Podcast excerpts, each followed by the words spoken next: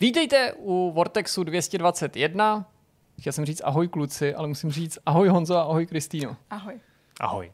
Jak sami můžete vidět, sešli jsme se tu dnes v netradiční sestavě. Můžete to vidět, pokud nás sledujete videem, pokud nás posloucháte, tak to můžete pouze slyšet. Tím důvodem je skutečnost, že Zdeněk je nadovolený a pokud byste se chtěli zeptat, tak ano, ptal jsem se Petra, jestli zaskočí, jak tady máme takovou tu nepsanou úmluvu, že když nemůže Petr, zaskakuje Honza, když nemůže Honza, zaskakuje Petr. Nicméně Petr má teď nějaký jiný starosti, který mu znemožnili, aby se účastnil tohoto natáčení. Ale já jsem vytáhnul králíka z klobouku, ten králík se jmenuje Kristýna a bude tady dneska společně s náma, takže to bude mít takovou, samozřejmě takovou jako odlišnou dynamiku, ale svěží.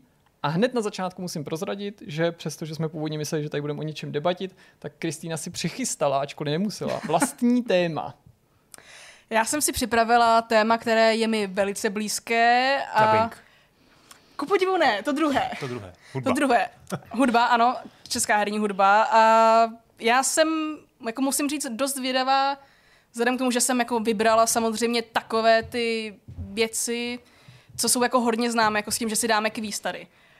A i když jako já tvrdím, že jsou to známé věci, tak samozřejmě možná mám trochu už jiný pohled, jak jako se tím zabývám už tolik let, ale jsou to jako fakt věci, co známé jsou. Vy jste je určitě museli většinu hrát, jako museli jste si jimi projít.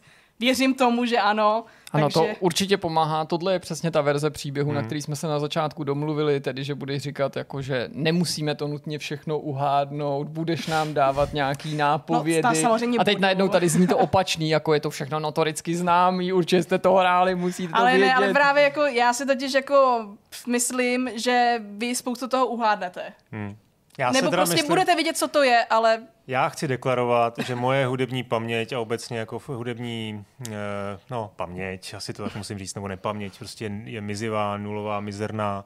A tak prostě budu spokojen s málem a jestli tady máš nějakých 10 ukázek, tak já doufám, že poznám jednu.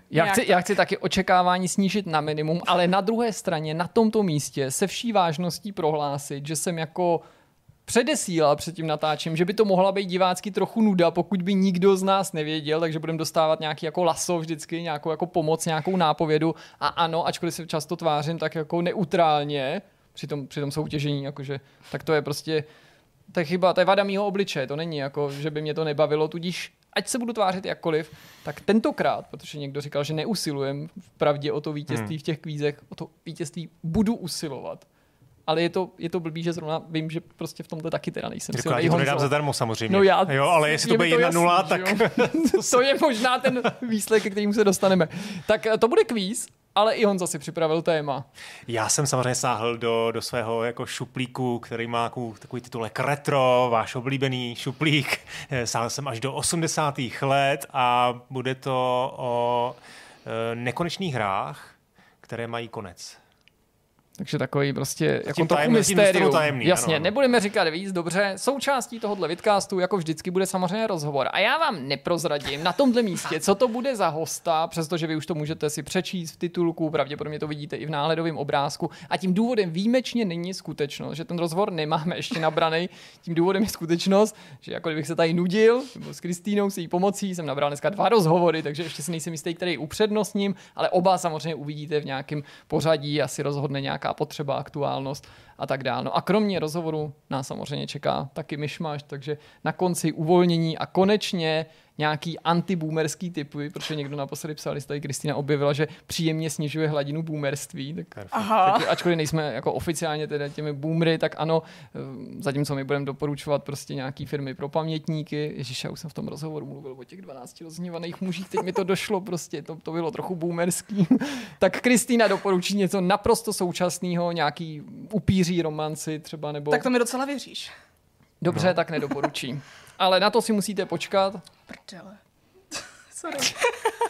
Okay.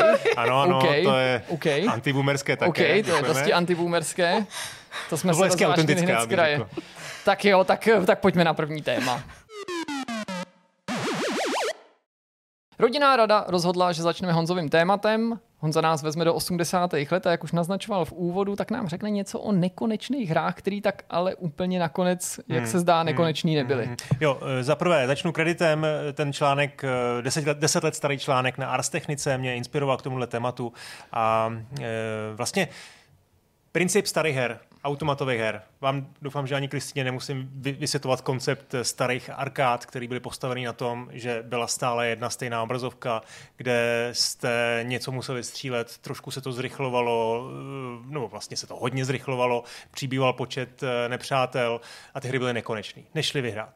Jo? Celý princip designu automatových her byl o tom, aby byly zábavný, ale zároveň abyste je vydrželi hrát tak 2-3 minutky, ne déle. Proč? Logicky operátor nebo provozovatel herny potřeboval, aby po vás přišel někdo další, hodil tam další minci a zase se bavil.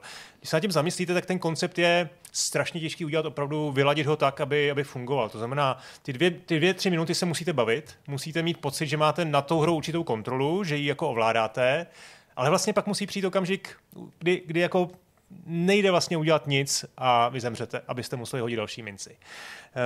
Tenhle koncept samozřejmě se designérům dařilo realizovat někdy s většími, někdy s menšími úspěchy. Jak tady v následujících příkladech uslyšíte, tak ve spoustě příkladů se jim to nepovedlo a jsou známý automatové hry, které vydrželi některý hráči hrát dlouhé hodiny, což myslím, že ty operátory ty provozovatele heren určitě nepotěšilo. Já zmíním jeden takový koncept, který se trošku vymyká tomu tématu nekonečných her, které mají konec, a zmíním příklad Space Invaders. Jirka to možná bude znát, je to takový známý příklad hry, která vlastně úplně poprvé přivedla na svět koncept stoupající obtížnosti. Space Invaders vyšly v roce 1978 a pokud to nevíte, teď už to vidíte, protože to asi běží na obrazovce, tak střílíte dole s raketkou a na vás nahoře nabíhá několik desítek různých ufonů, kteří se pohybují pomalu ze strany na stranu. Ta hra, když ji nadizajnovali v Namku, Space Invaders... Taito, tak fungovala tak, že čím víc jste stříleli ty raketky, tím víc tam bylo místa a tím víc se ta hra zrychlovala. Nicméně to nebylo feature, byl to původně bug. Bylo to proto, že ten procesor najednou tím, že na obrazovce místo 20 raketek bylo třeba jenom 10, tak ten procesor to stíhal počítat daleko rychlejš. A ten designer si uvědomil, že tohle vlastně funguje dobře, že to je dobrý koncept a z toho bugu udělal feature. Vlastně to tam nechal, neopravoval to. Jo? A díky tomu vznikl vlastně koncept zrychlující se hry, zrychlující se obtížnosti a zbytek je takzvaně historie.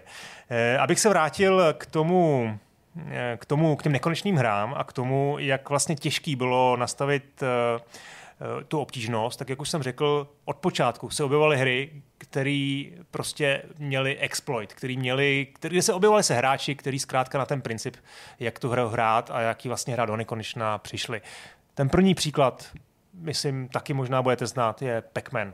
Pac-Man je prostě hra s jednoduchým ludištěm, kde jsou tečky, utíkáte tam s Pac-Manem a honí vás 4 různý duchové. Brzy se objevily vlastně v Americe, protože ta hra byla nesmírně populární, vyšla v roce 81 a velmi záhy se objevily knížky, které vysvětlovaly, jak vlastně se ta hra hraje, jak se má hrát a vlastně odhalily principy chování každého z těch 4 duchů. To znamená v té hře, každý z těch 4 duchů má svoje vlastní chování, jak se v jakýkoliv situaci chová a pokud jste dostatečně bystří, tak se vlastně můžete naučit takzvané paterny a hrát tu hru prakticky do nekonečna. To ve výsledku znamenalo, že se objevili hráči, kteří hráli takzvanou dokonalou hru, Perfect Game. To znamená Perfect Game? V případě Pac-Mana je to hra, kde hrajete každou obrazovku, sežerete všechny duchy, sežerete všechny kolečka, sežerete tam ty bonusový ovoce, ani jednou neumřete. Těch úrovní je tam 255. No a ty navíc můžeš narazit na nějaký ten bug v tomhle. No přece. A to je ta kill screena takzvaná pověstná, která následuje v obrazovce 256, protože v Namku nikdo nečekal, že by někdo mohl vlastně exploitnout ten jejich koncept, pochopit to chování těch duchů, nedokázali předvídat prostě popularitu té hry. No a v 256. obrazovce jste narazili vlastně na takzvanou kill screenu, to znamená, to byla obrazovka, která už byla z poloviny zaplněná nějakýma nesmyslnýma znakama a nešla dohrát. Prvním hráčem, který absolvoval dokonalou hru, byl nechvalně proslulý podvodník Billy Mitchell. Nechvalně proslulý podvodník, tady bychom asi mohli udělat zase odbočku na pár minut, nebudu to komplikovat, je to hráč, který odjakživa hrával jako kompetitivně automatové hry a nedávno, není to tak dávno, pár let, co se vlastně potvrdilo, že podváděl v nějakých hrách, taky byl kolem toho natočený nějaký film Donkey Kong se to jmenovalo. On byl původně zapsaný v Guinnessově knize rekordů světových, nebo možná je tam i dosud, ale ano, tam se zpochybňovaly právě nějaké jeho prvenství nebo dosažený úspěchy. Co chci ale říct je, že ten jeho výkon měl hodnotu 3 hodiny 33 minut. Nebo takhle, ten jeho výkon byl ještě trošku další, ale dnešní výkon nejrychlejšího dosažení killscreenový obrazovce v Pac-Manu, to znamená 256. úrovně, je 3 hodiny 33 minut. Nikoli 2 minuty, nikoli 3 minuty, prostě hráli to v té herně 3,5 hodiny, než se dostali do té poslední obrazovky. Myslím si, že ty provozovatelé hry nemuseli nenávidět. Blahem, že jo, když si chtěl, aby se naplnil ten mincovník a místo toho si viděl jednoho nerda, jak ti to tam prostě okupuje několik hodin. Tam musela stát obrovská fronta za ním a všichni se to je ekvivalent lidí, prostě, co v kasínech počítají karty, že jo, takový ten Alarain Man styl prostě, že přesně, tě pak vyvedou přesně ven a řeknou ti, tak děkujeme prostě, ale buď utratíte peníze ve stonožce, nebo jděte pryč. Jo. Podobný koncept, ty killscreeny takzvaný, čekal hráče v Donkey Kongu, tam už killscreena následuje ve 22. levelu. Zase hra vůbec nepočítala s tím, že někdo se dostane tak daleko, protože to bylo pořád rychlejší a rychlejší, obtížnější. Takže tam byla nějaká chyba v časovém limitu a Mario už nemohl stihnout se dostat nahoru k té princezně a vlastně ta hra skončila. Nejrychlejší, nebo světový rekord, nejrychlejším dosažení killscreeny v Donkey Kongu činí 1 hodinu 9 minut. Myslím, že ani to nepotěšilo ty provozovatele heren. Další příklad je hra Dig Dug, Namco 1982, 255. úroveň, kde se hráč zase dostal nějaký situace, která nebyla už řešitelná. Rekord činí 3 hodiny 47 minut. Mimochodem Dig Dug je úplně skvělá hra, já sorry, že takhle odbočím, ale tady v Česku jí málo lidí jako zná, nebo zná možná podle jména, nebo z obrázku. Já netuším, o co jde. Dig Dug, což tam takový divný podzemní potápěč, který nafukuje nepřátele. Prostě tak to neznám. Řečeno. Ne, já myslím, že kdybys to udělala na videu, jak bys si vzpomněla, ale to je hrozně, má to hrozně chytlavý koncept. A když tady takhle Honza jmenuje prostě ty notoricky známý klasiky, tak mě vždycky zaujme, když se o nich mluví nebo ukazuje se, že prostě každý zná řadu z těch titulů, jména už tady padla, řadu dalších hry typu Asteroids, ale málo kdo tady u nás, myslím, vzpomíná toho Dig Duga, který se hraje úplně, úplně fantasticky a má vlastně jako na svou dobu docela nejen chytlavou, ale takovou jako komplexní hratelnost. No. Je pravda, že některé ty hry tady v těch maringotkách byly frekventovanější, protože asi ty bootlegy, takzvaný, že pirátský verze mezi těma světskýma jako kolovaly víc a některý prostě to je možná míň. A já ten Dig Dug si asi opravdu nevybavuju nikdy, že bych ho reálně hrál na automatu, ale možná, že taky někde byl jenom v těch vesnicích, kde si se pohyboval ty, tak poutích, tak já toho takový štěstí neměl. Další hra byl Duck Hunt, to je vlastně střílečka se světelnou pistolí, vyšla na NESu 84. vytvořil ji Shigeru Miyamoto a Miyamoto nechal ve hře bug, opět, který v 99. úrovni, tam jsou světelná pistole, střílíte tam kachny a v té 99. úrovni jsou neviditelný kachny, který vás teda samozřejmě nemáte šanci je trefit, takže skončíte. Další příklad je hra River Raid. To už bys možná mohl vědět víc, protože to vyšlo na Atari 2600. To je válka ve Vietnamu, že jo, nějak, nebo ne? Ne, to ne, byla nějaká, že tam jedeš takovou řekou a lítáš tam vlastně a střílíš tam prostě jo, s letadílkem? No, jo, s letadílkem, tak já jsem si pletl s nějakým gunboatem nebo něco takového. A tady se vlastně, tady byl koncept takzvaného otáčení skóre. To zase určitě Kristýna nebude vědět, Jirka by mohl. Otáčení skóre. Že se dostaneš tak vysoko, že už není kam počítat. Přesně tak, máš tam třeba 4místní, 5místní skóre a ty se dostaneš na 99,999, na Češ se to otočí do nuly. To byl vlastně takový ultimátní cíl každého hráče, prostě otočit skóre. Jo. Bylo těžké to v některých hrách udělat. No a tady ty designéři Atari vůbec netušili, že se najdou zase šílenci, kteří dokážou dohrát hru a získat 999 999 bodů. Jo. Dokonce jsem zjistil, že Atari posílalo lidem, kteří v 80. letech, kteří poslali fotografický důkaz do Atari o nějakým konkrétním výsledku, tak jim poslalo nášivku. A nášivka v River Raidu se posílala za 15 000. Jo. Což asi znamená, že 15 000 nebylo jako jednoduchý pro každý, dosáhnout. Nicméně našli se zřejmě lidi a možná teda se našli až jenom ve chvíli, kdy už byly nějaký emulátory nebo save state, jo, nějaký jako porty, kde bylo možné jako se vracet k saveům a podobně. Tak zkrátka, když si dosáhl 999 999, tak se místo toho skoro objevilo 6 vykřičníků. Jo. Qbert, taky výborná záležitost od Gottliebu. To je zase zajímavá hra v tom, že to je jedna z her, který šlo hrát opravdu neuvěřitelně dlouho. Jo, já jsem tady zmiňoval Pac-Mana, další hry, rekordy, které měly hodnotu 3 hodiny, hodinu, pár hodin. Qbert se hrál desítky hodin.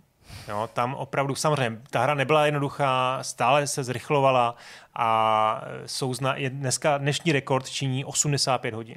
Jo, a teď, přátelé, znáte ty pokusy o překonání jako rekordů? My jsme to ve Skóre pořádali a měli jsme tehdy nějakých 116 hodin, ale v těch pokusech byly přestávky. To znamená, ty jsi se mohl každou hodinu nějak, já nevím, kolik to bylo, 5 minut jsi mohl odpočinout, s tím, že to šlo nastřádat. To znamená, když člověk hrál, já nevím, 20 hodin, tak měl kolik? 100 minut a mohl si třeba i trošku prospat, když si to jako nastřádal dopředu. Nicméně jako arkádové hry, tam prostě nešlo jít na záchod. Nešlo. Ta hra musel tě krmit, nedá pauzu, musel si použít, já nevím, jako, když si do 5 se čůralo, prostě 85 hodin hraní Dig Dugu. Já třeba, když jsem zmínil toho Pac-Mana, tak v Pac-Manovi, kromě těch paternů, je taky jedno místo v Pac-Manu, v tom bludišti, kam když se postavíte, tak se vám vůbec nic nestane. Prostě tam nepřijede žádný. Prostě vás nenajdou. To je dobrý. Vás nenajdou. Jo, musíte tam jako přistát. To je nějaký růžek. Jako. Je to, je to prostě roh jedný té lokace. A nevím, jestli teda v Dig Dugu jako podobný glitch taky je, nebo podobný tajný místo. Každopádně je světový rekord, který má hodnotu 85 hodin. Qbert, ne Dig Dug. Qbert, pardon. Jo, a zase tam byla nějaká killscreena, která je v nesový verzi, ale co jsem dohledal zajímavou věc, je, že v roce někdy asi před 10 lety se někdo pokoušel překonat ten rekord 85 hodin, chtěli dosáhnout 100 hodin a po 56 hodinách se přehnala tou lokací bouřka a vyplatl. A ten automat jako na okamžik jako vypnul. Ale blbý. Po 56 hodinách prostě. Si nemůžeš jako vyčurat, oni tě krmějí tě tam, že u toho. Pak přijdeš domů a řekne, ti máma to říkala prostě, takovýhle kraviny, prosím tě, už si najdi normální práci. Další hra, logický rychlík Klex, kde zase, jo, strašně jednoduchý logický rychlík udělat tak, že za 3 minuty končíte. Prostě to zrychlujete neustále, to samý Tetris, za chvíli se k němu dostanu. Ale v Klexu opět jsou hráči, kteří se dostali do té úrovně, získali 250 000 bodů a potom vlastně ta hra opravdu měla svoje zakončení. No, vlastně taky to dlouho nikdo neodhalil a pak se na to prostě přišlo, když se někomu podařilo ten rekord překonat. Poslední příklad, který mám, je Tetris, kde zase ty klasické ikonické verze na NES a na Game Boy, ty nejslavnější Tetrisy opět prostě neustále zrychlovaly, nebylo možné je hrát do nekonečna, prostě vás nakonec udolali. Nicméně byla jedna slavná verze, která se jmenuje Tetris 2 Grandmaster, dělalo to Akira na automaty, bylo to z konce 90. let a ta hra měla neuvěřitelný režim, master režim. Zase teď vidíte video, když tak si to dohledejte na YouTube, je to úplně neuvěřitelný. To je pro piloty F1, jo, nebo stíhače. No to takový. Snad ani ty piloti by jako nad tím kroutili hlavou. Tam je prostě režim, kde už se objevují titulky tvůrců té hry, a ty tam vlastně nevidíš, ty tam vidíš jenom ty padající kostky a nevidíš tam to pole. To musíš mít všechno v hlavě. Lítá to tam jedna za druhou. Ještě to nedopadne a už se objevuje drahá. No vidíš, kam to padá, ale nevidíš do čeho. Nevidíš, co tam čeká. Nevidíš teda ten Takže musí mít, ten hráč musí mít v hlavě vlastně to pole dole. Ono to pak mizí a musí to vydržet několik minut v takové rychlosti, že bys to jako během 10 vteřin jako normální člověk prohrál, normální smrtelní. A tady vidíte jako na tom videu, že to opravdu jsou lidi, kteří tohleto, já bych jim řekl jako pacienti, kteří to dokážou jako dohrát. No. Takže to jsou jako příklady her, který vlastně by neměly mít konec, ale ve skutečnosti končej. A já jsem na tomhle základu chtěl ilustrovat tu úžasnou dobu těch 80. a 90. let, kterou možná Jirka ještě taky do jistý míry pamatuje, kdy ty vývojáři často nepočítali s tím, že jejich hry někdo dohraje. Kdy ty vývojáři často použili tu paměť, omezenou paměť počítače nebo té konzole a nechtěli vlastně vyplácat ty důležité jako bity a bajty na nějakou složitou gratulačku. To znamená, ve výsledku spousta her má třeba zakončení takový, že se objeví nápis Congratulations. Jasně, jenom. Nic takže sexy, ty prostě žádný pěkný obrázek. Týden trénuješ nějakou hru a ještě kdyby to bylo Congratulations, tak aspoň ti někdo gratuluje, tam je třeba Game Over jenom. Jo, prostě dohraješ hru a objeví se jako nápis Game Over. No a to je jedna věc, na kterou jako vzpomínám samozřejmě s určitými jako ambivalentníma pocitama.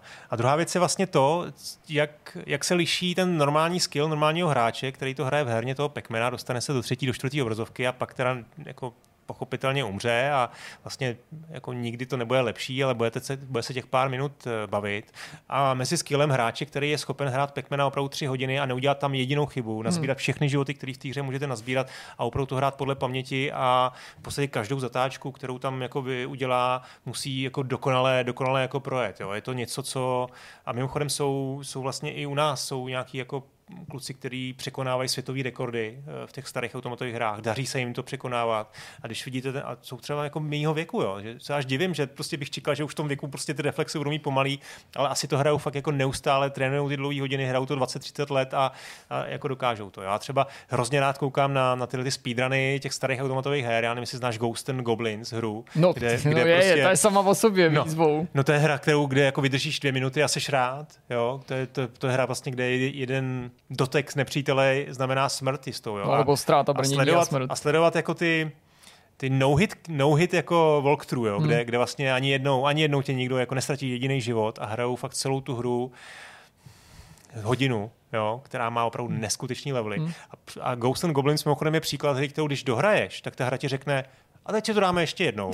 Já myslím, že to i docela pamatuju, protože jednu dobu já jsem hodně hrál na jedný z prvních takových mini retro konzolí, by se dneska řeklo, protože Namco nebo Capcom, a tohle je myslím hra od Capcomu, dělali takový jako v licencích, ještě ne přímo ty výrobci, právě takový jako mini zařízeníčka, ale tehdy to nebyla mini retro konzole v tom dnešním luxusním slova smyslu relativně, prostě desítky her, ale že to byly třeba 2-3 tituly, já jsem si pár takových koupil. Na přelomu tisíciletí, krátce třeba po roce 2000, fakt pořád na začátku nového milénia. Mám je doteď, mezi nimi jsou právě třeba jako dvojice Street Fighterů, který jenom zapojíš přes cinče do televize. Aha. A ty často mývaly nějakou sekundární hru a právě u toho Street Fighteru 2 mám jako sekundární hru právě tohle, což je hrozně šílený, ale zároveň mě to jednu dobu hrozně bavilo právě zakousnout se do toho, jít pořád potom. A nějaký věci mám a i s tím mám hodně spojený do toho Dig Duga od takových mini retro konzolí, co dělal Bandai Namco, nebo tehdy jenom Namco, ty měli takový malý jako arkádový kabinetek s velkou pákou. Že ten kabinet byl jenom jako miniaturizovaný a tam už ty výběry bývaly zajímavější. Ale zatímco si o tom mluvil, a mimochodem bylo to fakt jako přitažlivý téma, tak musím říct, že i ty jako autra, anebo jejich neexistence je určitě důvodem, proč si to u některých těch her fixujeme, anebo ne. A chci mluvit třeba konkrétně o Princovi, byť to není samozřejmě coin-op, není to automatová hra, protože i lidi, co to nedohráli, myslím si, byli vědomí toho, že tam to outro je, nebo jim ho někdo ukazoval a hodně jsme si to fixovali. A na druhé straně tady byly hry, který jsem měl taky nesmírně rád a byly to třeba i coin-opy jako původem Golden Axe a tam se mi třeba nikdy to outro a to finále tak nezafixovalo, protože přestože to u toho Prince nebylo dlouhý, tak já si to vždycky spojuju s takovou jako jednou z těch prvních retroher, nejen kde jsem to outro já sám viděl, to je samozřejmě jako individuální, ale kde jako přestože není nějak rozsáhlý, to pro mě byl dobrý epilog toho hraní. Že to jako mělo to očekávané vyvrcholení, nebo že tam jako bylo to, co ty si, a proto se mi to vybavilo, na to narážel, že ti to třeba tyhle ty hry ani nedali, že se s tebou tak jo, jako jenom tak, pochybným způsobem rozloučili. No, někomu stačí tu hru pokořit jako prostě a to, že ji dohrál, jako je pro ně dostatečnou satisfakcí. Já jsem vždycky očekával nějaký rozuzlení, něco no, prostě nějaký, jako víš, nějaký prostě ten happy end, nějakou aspoň jednu krásnou obrazovku, aspoň ten zajíček v tom důmu na konci prostě krvavý, jo, ta obrazovka hezká. Tak No a vlastně to je taky dobrý příklad, ten Doom, jako jaký tam je konec. No, já jsem na to ale myslel, lidi se tomu víš, jak jsi to očekávala, to, že zrovna ten Doom taky jako... No a to je jedna, a druhý koncept, druhá zajímavá věc na tom vyprávění byla v tom, jak dlouho to jsou ty hráči jsou opravdu schopní hrát. Já nevím, jak dlouho jste hráli jako hry nejvíc vy, když jste byli třeba jako... Myslíš jako v kuse? No. Tohle jsem nedělal ani nebo jako... Já myslím, že bych v tomhle nebyl nijak zajímavý, že bych třeba řekl, že i v době, kdy jsem nejvíc hrál, a měla to nejvíc času. Vůbec, ne, to není právě jenom, ani o rekordu, takže bych třeba řekl, že jako jsem hrál nejdýl třeba po víkendu z nějakého důvodu, kdy jsem mohl zůstat doma sám a že jsem tomu dal třeba mezi, já nevím, 9. a 10. večer, ale samozřejmě s normálníma pauzama a to vlastně tady prohlašu, že to nepovažuji za žádný mimořádný výkon a od té doby se to jenom jako zhoršovalo ve smyslu toho, že se to už o nic nepokoušel. Nebo... No a dneska máme všichni ADHD, že ta pozornost, vlastně ty sociální sítě to s náma dělají, tak vlastně neustále jakoby těkáme, ale furt známe jako příklady kamarádů, kteří jsou schopní do toho opravdu k tomu sednout a přes víkend opravdu Viktor Bocan, že jo, to je prostě... Jako neustále vypráví, jako je schopen Dark Souls, když vyšli, nebo ten Elden Ring, tak prostě tam má za víkend, ten víkend má 48 hodin a on mi řekne, že tam má nahrálo 52 jako za ten víkend. Já nevím, jak to dokáže. To je, člověče, ale docela dobrý postřeh. Je fakt, že z nějakého důvodu jsem zřejmě tyhle věci vytěsnil a když se zeptal, když jsem hrál nejdýl, tak jsem to automaticky spojil s nějakým požitkářským hraním, ale je fakt, že teda mezi tím jsou asi nějaký jako opravdu pečlivě vytěsněný zážitky z recenzování, kdy jako když si o tom najednou mluvil ten víkend, tak jsem si jako uvědomil, že jsem třeba hrál prostě celý víkend non-stop třeba Black Flag nebo Shadow of Mordor, myslím, ten první, a že jako opravdu to bylo, že prostě mě tam Kristýna v pondělí ve 4 ráno prosila, abych to už jako vypnul a já jsem jí vysvětlila, že ne, že to musím jako dohrát a to fakt jako takovýhle vůl jsem prostě, takže jsem tam jako s tím úplně cvokatěl, protože u závěrka buď do časáku nebo embargo na web nebo něco podobného. A co ty, Kristýno, dobrovolně ses nejvíc u hry, nejdýl u hry bavila jak dlouho? Bavila, jo, ale já vůbec nevím, chtěla jsem říct jako tak 12 hodin, ale... Mám tak jako přemýšlím, když jako občas, teď už ne, dneska už na to není čas, ale dřív, jako že jsem třeba sedla ke hře, nevím, v 8 večer, tak třeba jako do 5 ráno nebo takhle, ale spíš jako hraju jako po menších dávkách, by se dalo říct. A že bych jako v dětství u toho seděla nějak víc, to se jako říct nedá. Ještě jsem se vybavil na ty lanky, který mě vlastně donutili, ta parta kolem, že jo, kdy prostě seš na nějaký akci třídenní od pátku do neděle. Jo, to je pravda, no. Jo, tak tam vlastně jako nechceš moc sám od sebe jako skončit a nikdo nejde spát, tak se jako hraje. No, vlastně pravdu, že asi tam mám nějaký recidivy, který jsem opomněl. No, ale jako vůbec ten koncept toho, že někdo vydrží hrát se 80 hodin jako automat, aniž by jako si představu tu manželku, jak mu tam dává ty toasty prostě a on toho jako hraje, a nebo prostě nedej buď to čurání a hele, za těch 80 hodin potom je zvládneš Mass Effect 2 se všema DLCčkama, takže bys to mohl dát jako v uvozovkách na posezení, ale já už bych to nedal. Tak. No, moc pěkný povídání, myslím, že jsme to i docela aktualizovali, že to nebylo jenom o tom retro, ale jsme to trochu vztáhli k té současnosti, tak díky za to a podíváme se na další téma. Budeme soutěžit, čeká nás hudební kvíz zaměřený na české hry, ve kterém žalostně pohoříme s Honzou, připravte se na to. Tak a teď přišla ta zlomová chvíle, kdy se ukáže, kdo z nás je větší znalec české hudby ve hrách. Jirko, já tě porazím. Dám do toho všechno. Já do toho dám taky všechno, ale vím, že i tak to bude málo. No v komentářích si určitě svý vyslechneme, ale zkusíme to. No naposledy jste dostali hroznou sodu, že jo? To bylo, když jsem vám to já, a to jsem ani nechtěl vás nějak jako zostudit, ale byly tam komentáře. Nejhorší bylo, když jsem to věděla, oni nevěděli a nemohli si vzpomenout. No tak pust to do nás. Tak jo, hele, fakt jako žádná svinstva, jo? Prosím tě, už to zvládneme, jo? Tak. Předtím si říkala, že to nás pana říká na kameru úplně jiný věci, než jako mimo záznam, jo? Předtím říkala, že to bude jako těžký a že nám bude dávat nápovědy. Teďka tady dělá všechno pro to, aby to vypadalo, že to bude jednoduchý a my jsme vypadali jako od větší pitomci. Já nevím, jako... To nějak... Ne, já vám fakt věřím. Tak jdeme na to? Jo, můžeme, já jsem tady připravený. Posloucháme. Tak jo.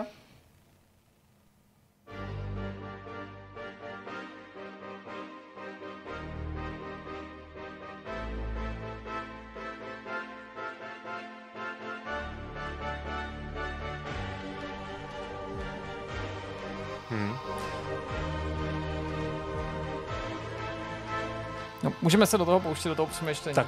Já se ani nemůžu odkopat, protože já jsem na začátku měl pocit, že jako vím, a pak vůbec, takže jsem si myslel, že by tajemství Oslího ostrova, ale pak jsem se jako zbavil té jistoty. Ne. Já jsem zase napadla strategie, že bych tady jako začal chrlit ty české hry. Jo, že bych se trefil jako dřív nebo později, nějakou 20. nebo 30. Můžu vypadnout, když tak? Promiň. Můžu když tak už vypadnout? Vypni, asi stačí a dej nám nápovědu nějakou. Dám nápovědu, je to... Je to adventura třeba tohle? Ne, adventura to není. To bych skoro řekl, že to je strategie, hele. Strategie to je. Je to real-timeová strategie? Mhm. Tak na to pust ještě jednou, prosím tě. Original War? Je to Original War.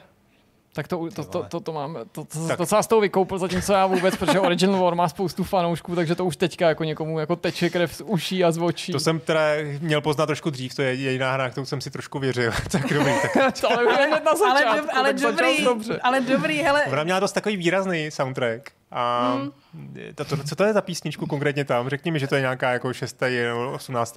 Ne, to je přímo z menu. Není to main theme. Jo, přímo z menu. OK, dobrý, tak dobrý. Ale dal jsi to tak jako dobrý, v pohodě. Jo, okay. Pěkný. Tak pojďme pokračovat v tom ponížení, jasně, můžeme. A já se teďka vzchopím. Dobře. Dolů. Tak jo. No. Ty víš? Tak to je jasný, ne? To je Flashpoint. No, a že prej to nepůjde. To jsem teda věděl, to je slavný, no. Tak hlavně, že... Nespíš to jako takhle, to musíš říkat jako, no, je to těžký, ale věděl. To teď už fakt nemůžu nic poznat, jako, to jsou dvě hry. A teď už ještě Mafie možná, jako bychom měli trefit, jestli tam něco pošle, jako. Uvidíme. Tak jo, tak dáme něco dalšího. Je nějakou klasiku. Z jiného. Tohle ti nepřišla jako klasika? No tak jo, jasně, promiň. Já myslel nějakou, no. Vyšlo dřív, než se Kristýna narodila. No tak pozor, Original War je 2001. To není. To je? To je starší, 2001. Ne, 2001, opravdu. Jo, 2001, jsem ti rozuměl 11. No, jo, ne, 2001. No ale prostě o tom, co je klasika, a není, budete možná mít rozličnou představu a očekávání. Dobře, dáme teď něco novějšího. OK, to bude horší.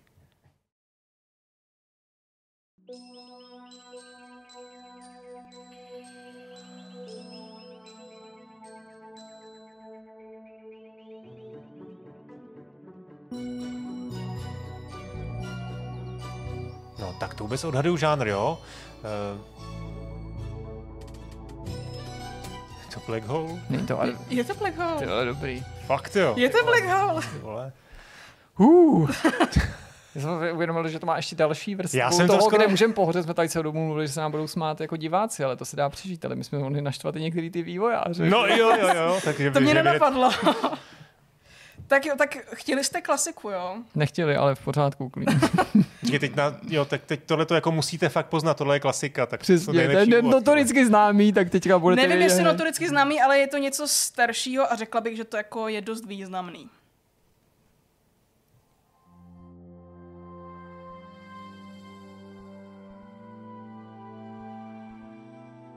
Není to logická hra? Ne. Zkusím Alpha Prime. Ne. Je to starší. Ještě starší, jo. Starší než já. Tak nám pověz žánr. Počkej, starší. Je to strategie. No, tak. Tak to je taková ta je paranoja. No, to jsem myslel. No a která z nich? No tohle bude asi ta dvojka. Tohle je dvojka. No a pak, že vám to nepůjde.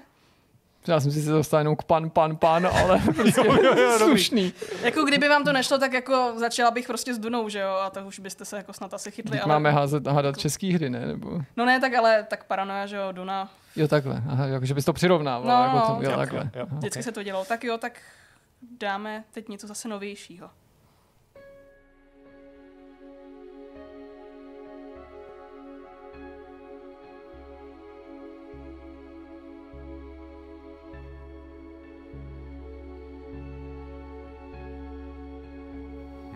Zní dobře.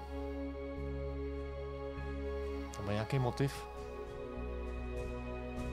Mně všechno zní jako logická hra nebo strategie. Tohle není ani jedno. To je něco silužnu, ne?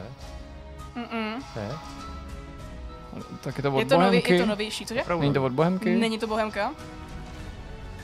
tu jsme dost věcí vyloučili, ale... Jsme po roce 2010. Je to nějaký sci-fi, ne? Je to sci-fi. No. Já jsem teď myslel, jestli to není od Bohemky, teď už jasný, že to není, ale myslel jsem takovou strategii. Cože? Factorio?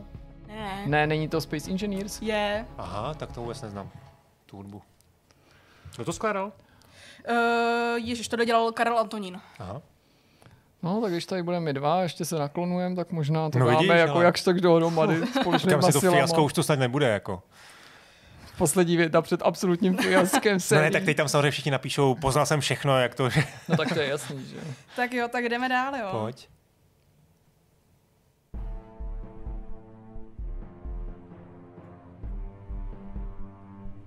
Jo, tohle je známý motiv. Tohle je něco historického. Je to historický? Myslíš jako rokem vydání? Ne, nebo zase že... Ne, tak už to nemyslím. Není to tak historický. Ale tak jako jde to trochu do historie zasazením. I tím vydáním.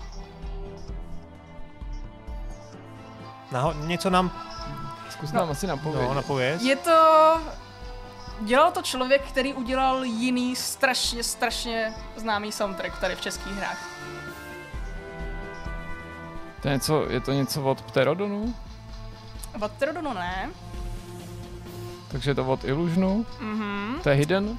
Ne. Takže ty... No to nedělali vlastně. Nebo respektive není to vyloženě Illusion teda. No Vietcong to taky nebude, ne? No Pterodon to není prej, takže ne. A ty Flying ty to nejsou takový, to jak se lídalo na Flying Heroes ne. Flying Heroes ne. Počkej. Tak nám vyšla ta hra. Tak nám řekni něco o té hře ještě, nebo trošku, jako aby jsme... Jsme tam hodně ve vzduchu, ale není to Flying Heroes. Jo, tak to bude ten, no, jak to dělal Mafii, teď mu nemůžu přijít na jméno, ne? Vládě Šimunek a je to takový ty R. No, jak mi to... Já jsem s ním dělal ten rozhovor, mi tam vyprávěl o té hře. A to je starý ta hra? 2 roky po Mafii, no, 2004. Je to vlastně jeden z mála soundtracků, co jsou jako dělaný orchestrálně. Arkáda ve vzduchu, no, to byla. A vůbec teďka mám úplný, okno. No řekni tak, to už. No. Wings of War. Aha, tak. Ale jako tak... Hezký soundtrack. Ale chytl ses. Poslouchal jsem ho nedávno, no. Tak se nevím, proč jsem si... Tak jo, tak zkusíme teď zase něco trochu z jiného soudku, až mi skončí reklama. Aha, takže to je z jiného soudku. Máme tady první nápovědu, už to nebude arkádová nějaká. Tak jo.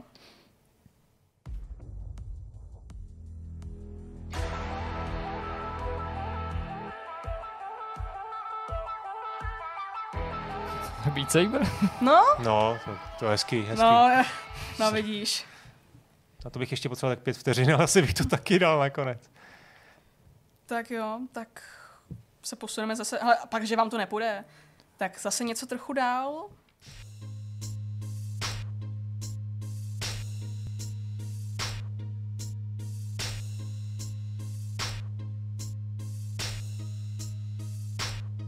Já teďka myslím na všechny ty hry, které tam nikdy nebudou, že jako jsem fakt hrál Doktora Šílence hodně. Já myslím, že nám pošleš něco z Poldy.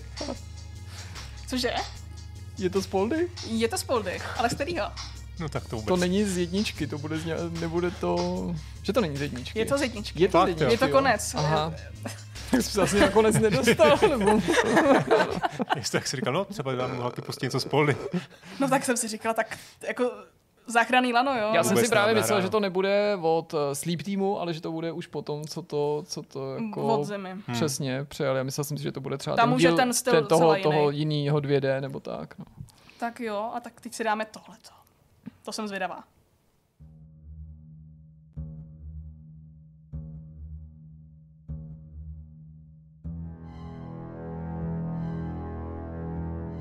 Silent Hill? Ne. Není to takový dost studený války? Ne. Vyšlo to. Soundtrack s Moskou bohužel. Zní to jako nějaký thriller samozřejmě, nebo takhle mi to, nebo ne, že to je. Prostě myslím si, že působí to na mě jako, že to má nějaká dramatická. Má to dost zlověstný, no. A není to taková ta adventura? No, tohle. Je to Black Mirror, já jsem si nemohl vylovit. Jako neznám tu hudbu, ale tak jsme to vylučovali s metrou, jsme se tam dostali. No, vidíš, je to Black Mirror. Tak jo. To zní dobře. To je jako podle mě jedna, tohle nehraje jako v menu, tohle hraje v jedné lokaci a podle mě je to asi jako nejznámější lokace mezi hráči právě kvůli té hudbě. Je to z Márnice mimochodem. Mm. Tak jo, tak co teď, co třeba tohle? To je fakt něco mi říká. To byla nějaká strategie? Klasika stará. Strategie? Ne. Ne, to nejsou to fish fillets? Ne. No ne, to bylo trošku jinak, ale... jaký UFO starý? Ne. Jo, ale to by taky dalo. Je to něco od Altaru? Ne, to už není to od Altaru, ale ta podobnost s UFO mě nikdy nenapadla. Tak Bohemka? Ne. A je to strategie? Není to strategie. Ani logická hra. Ani logická. Co to je za žánr? Když vám to řeknu, tak vás strašně napovím. Počkej, tak zkus jinou nápovědu. Je to po roce... Je to strašně proslavená hra i v zahraničí.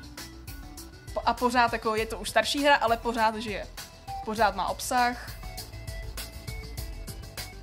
No tak to je to Factorio? Ne. Jak je to starý? Je to starý 10 let teda teď. Vyšlo to před 10 lety a dobře poradím, tohle je druhý díl. To není to Straků? Ne, to je úplně mimo, že? No. Je to Straků? Je to Eurotrack 2. Je to Eurotrack simulátor. No to je tím, že já furt jezdím to ATS, jsem chtěl říct, první ATS, ale dobrý ATS, nebo furt, když jako je nálada. Hezký. No, tak dobře. Ale tak jako, vidíš, jako nakonec jsme se k tomu taky dobrali. Tak jo, tak co tohle? Jako jsme ještě neurazili naší nevědomosti. Pojď to do mě pustit. Ne, vám to jde, tak teď jste zatím nevěděli, věděli jste všechno.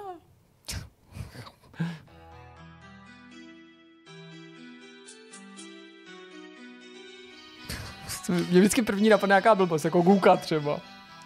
Ne. A nebyla by to úplně blbost. Je to adventura? Ne.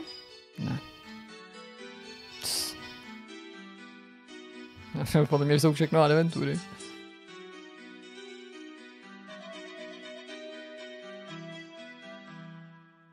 Já vůbec... Vyšlo to před rokem 2000. Tak to... A je to první díl nějaký série. Dost známý série.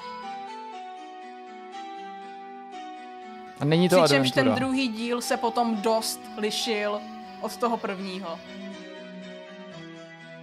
Jo, není to Skeldal? Je to Skeldal. Je to Skeldal. No vidíš. Já myslím, že se nemáme za co stydět dneska. Ne, jde vám to krásně, opravdu. Tak jo, tak co třeba tohle?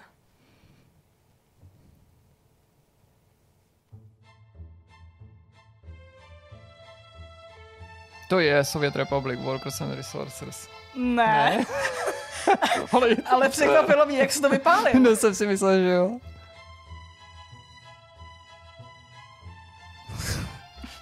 Ty mi neříkej, že to není nějaká budovatelská píseň.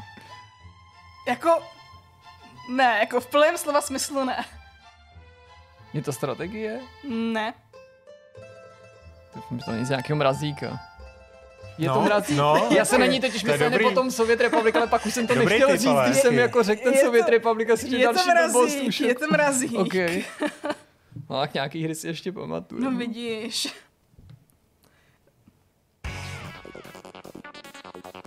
To je jak z Wipeoutu. To je hustý, tak na to bych chtěl přijít. A my jsme tady takovýhle futuristický závody nedělali, ne? To není závodní hra. Ne. Ale mohlo být. Takže je to strategie. Ne. Jo, to zní úplně. Přesně bys to hodil do takový dobrý řízný 90-kový RTSky. Takže je to střílečka. Nejsou to Jets and Guns? No. Počínám se rozehřívat. Ty jo, ale já se blížím ke konci toho, abych vám připravila ještě něco dalšího, protože vy jste nějaký dobrý. Tak jo, tak dáme tohle.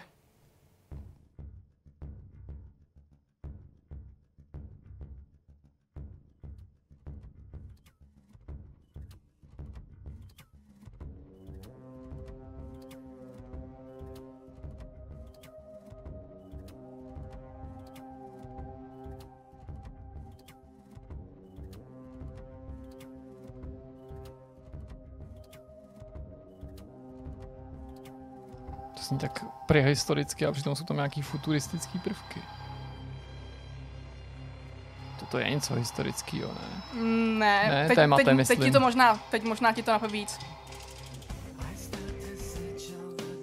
Není to nějaký ze soundtracku k tomu Downpouru? Mm-hmm. To je ta licencovaná kapela, že jo? To je Korn, tohle. No, já jsem si nespomněl ani na název, protože nejsem fanda a jenom jsem si vybavil, že to je jedna z českých her, konkrétně od brněnského studia Vatra, která právě měla i takovýhle licencovaný soundtrack, kterýho této části, teda fanda nejsem, nijak jako proti tomu nejsem, nebo jako nechci to schazovat, ale protože nejsem fanoušek té skupiny nebo muziky, ale ten soundtrack, ten původní k té hře, ten je teda úplně boží, ten je teda jako fakt mega hustý. Já jsem právě prostě zvažovala, jestli jsem hodit právě tohle nebo od lichta, a pak jsem si říkala asi jako radši tohle, že by to možná jako mohlo říct víc, ale možná jsem to mohla zkusit, no, ale tak ono totiž jako mě to nikdy k tomu jako nesedělo, jo, jakože teď to nechci schazovat tu hudbu nebo nějaký třeba možná marketingový nápad, který byl zatím, ale já jsem to jako nikdy s tím jako nedokázal jako spojit, takže jsem to trochu vyděsnil. Taky mám pocit, že to vlastně nebylo až tak nějak prominentně využitý, že někde asi v nějakých trailerech a marketingových věcech, pravda, ale vlastně tu hudbu si pojím s úplně jinýma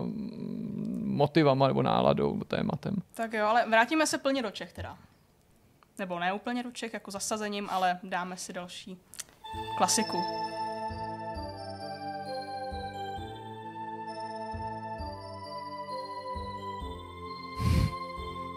Bych zase se zeptal, jestli je to adventura nebo logická hra. Jako když se u českých her zeptáš, že se to adventura, tak máš velkou šanci, že se trefíš. Takže to tak není jako mimo. Zní, no, všechno. Není tohle tak ten Guka? Je to ten Guka. Okay. No, ale tak tohle, tady jsem zvědavá, jestli to poznáte, protože si nejsem jistá, jak moc se zaryla ta hudba. Nebo jestli vůbec se jako pamatuje na tu hru, ale myslím, že byste mohli vědět, o co jde. Tak jo, tak si dáme teď teda něco dalšího.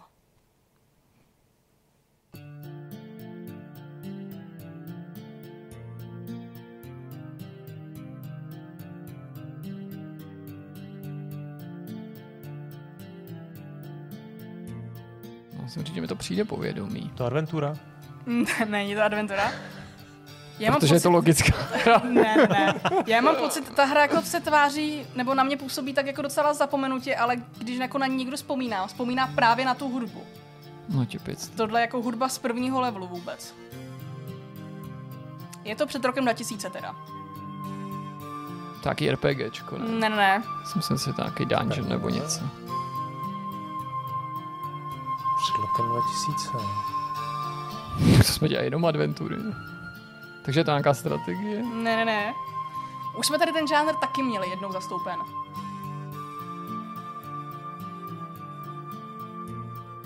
Takže ani strategie, ani adventura.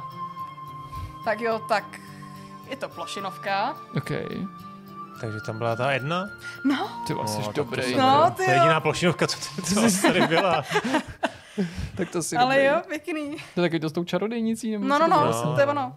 Tak jo, a asi si dáme teda poslední kousek, trochu archivnější. To bude jak dobrý víno.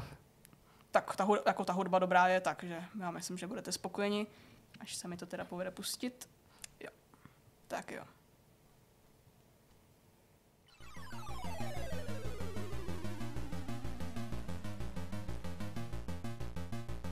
Něco z odfuky. Mhm. A teď co? Jsem to zrovna včera poslouchal, celý ten soundtrack. Tetris 2 to není, tohle.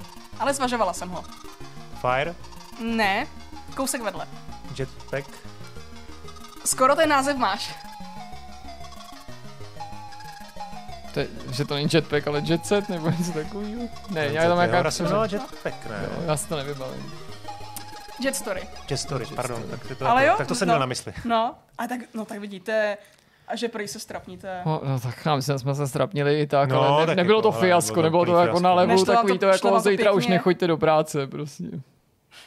Bylo to o trochu lepší.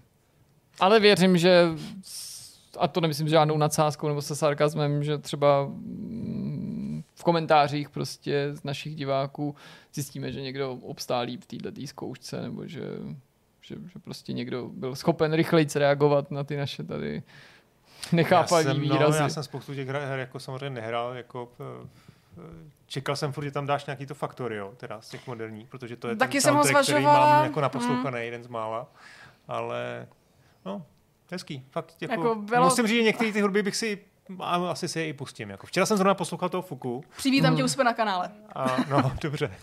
Tak jo, tak a ono to možná bylo milosrdný v tom, že to třeba nebyly tak často nebo z větší části žádný jako moderní nebo současný hry nebo z té nedávné minulosti, protože ono o to hůř by to působilo, že tady bychom matně lovili z paměti Sam Diolody Terran, že ještě nedávno jsme to chválili, líbilo se nám to, teď už si nemůžeme ani vzpomenout na to, odkud ta hudba je. Jo, chci říct, jako, že vlastně v tomhle smyslu jsme se mohli víc znemožnit. Jako já jsem samozřejmě vynechala klasiky právě, že padlo tady Vietkong, to jsem jako nechtěla úplně, to samý ta mafie, prostě, že to byste poznali při prvním tónu, předpokládám.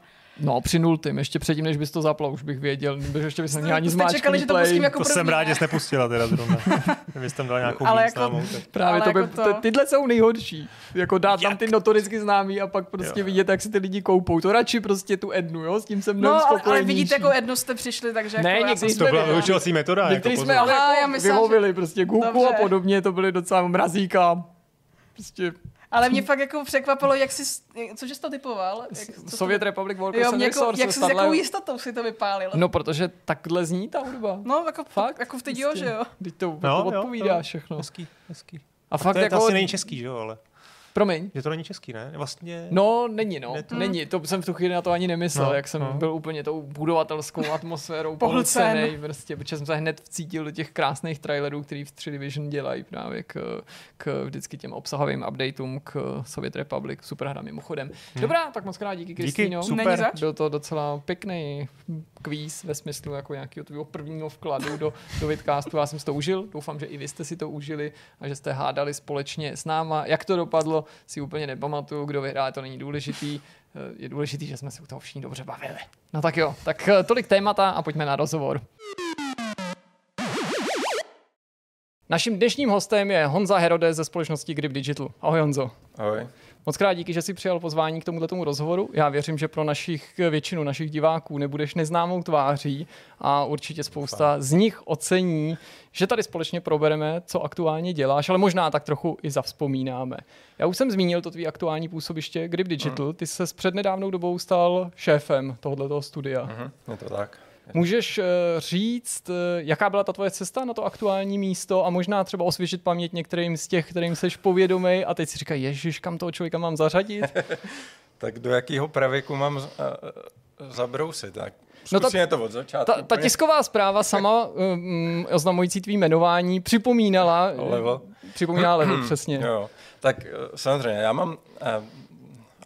Ani to není historka, ale když povídám sám o sobě, tak vždycky říkám, že jsem si vyzkoušel v té herní branži, v tom herním průmyslu vlastně všechny 3 rozdílné role, které tam existují. Začal jsem jako novinář, nebo jestli si můžeme mluvit o tom, že jsme novináři, nebo v té době, takže začínal jsem v levelu. A s pár kamarádama, ještě za dob Martina Ludvíka a potom Slávka, který to koupil a pak přesun pod Fogl. A tak to byla ta jedna role, ta jedna část, ta hodnotit hry, psát o nich a kritizovat, být ten kritik, což bylo hrozně fajn, byly to takový studentský léta, takový ten studentský život. Uzávěrka, pak nic. Hrozně rád na to vzpomínám. A pak jsem se přesunul vlastně do Senegy, kde jsem pracoval v distribuci her, nákup her, lokalizace her, taková jako role produkční, spousty rolí, spousty možností, ale bylo to v té oblasti té distribuce a toho publishingu a marketingu, který já jsem sám osobně nikdy nedělal, ale řešil jsem budžety a komunikaci se zahraničníma vydavatelama a tak. A potom jsem se přesunul do Disney jako do produkce. A do Disney studia tady v Praze už neexistuje. A to je ta 3. role, Takže o sobě vždycky můžu říct, že já jsem si vyzkoušel vlastně všechny tři možnosti toho, co existuje v tom soukolí herního průmyslu. A musím teda říct, že ta poslední, ten herní vývoj mě baví jako úplně nejvíc ze všeho, jako je nejpříjemnější. To prostředí mě bavilo nejméně ze všeho. Mm-hmm. Ten publishing a... Je to nejvíc byrokracie? Nebo nejvíc taková jako kancelářská práce? Víc je možná? To nejvíc takový ten prodej hrnců. A já nejsem tenhle typ člověka, já nejsem schopný nikomu nic vnutit a být agresivní v tom prodeji a agresivní v nákupu za co nejlevnějc. A tohle byla role, kterou je úplně jako proti mému přirozenu a to mě vlastně jako bavilo nejméně. Pomáhaly ti tyhle ty jednotlivý pracovní a životní kapitoly proměňovat třeba i tu perspektivu, nebo vlastně podívat se jinou optikou na tu aktuální práci, když už si měl zkušenost s tím, jak to právě třeba vidí někdo, kdo je v tu chvíli v médiích, ale ty seš rovná v té distribuci nebo v tom vývoji? Určitě jo, protože jak jsem si vyzkoušel všechno, v té novinařině, v tom kritizování dlouhých 7-8 let, možná víc. A v té distribuci, když tomu budeme říkat distribuce jenom, ona to není jenom, tak tam jsem si jako zkusil jako několik rolí, i lokalizaci a Warcraftu, posledního datadisku Warcraftu s Blizzardem, to byla fantastická zkušenost s Blizzardem v Irsku. A to bylo úplně jako, to byla první škola toho, jak správně se organizuje jako produkce. A všechny týmy produkční a začínající studia, který dělali hry, tak to dělali na koleni. A tady jsme viděli něco jako... A byl jsem toho součástí, jak vlastně ta produkce je jako naprosto skvělá a zorganizovaná. Už tehda, já nevím, jestli to byla Jira, to už se jako do takových detailů nepamatuju, ale fakt profesionální tooly, který ti v tom pomáhají a tak. Takže určitě mi to jako mnohonásobně jako pomohlo do budoucna. Všechno, i když říkám, že na to vzpomínám nejméně rád, tak to neznamená, že to byla jako ztráta času pro mě. Naopak bylo to jako obrovský jako nasátí zkušeností. Zkušeností toho, že to nechci dělat, zkušeností toho, jak to mám dělat některé věci a jak o to mám přemýšlet. Myslíš, jako že všechno je zkušenost, všechno. I ta negativní. A ono to nebylo zase tak negativní. Jak jsi se ptal, co bylo nejhorší a nejhezčí, tak jenom Přijímal. Jasně.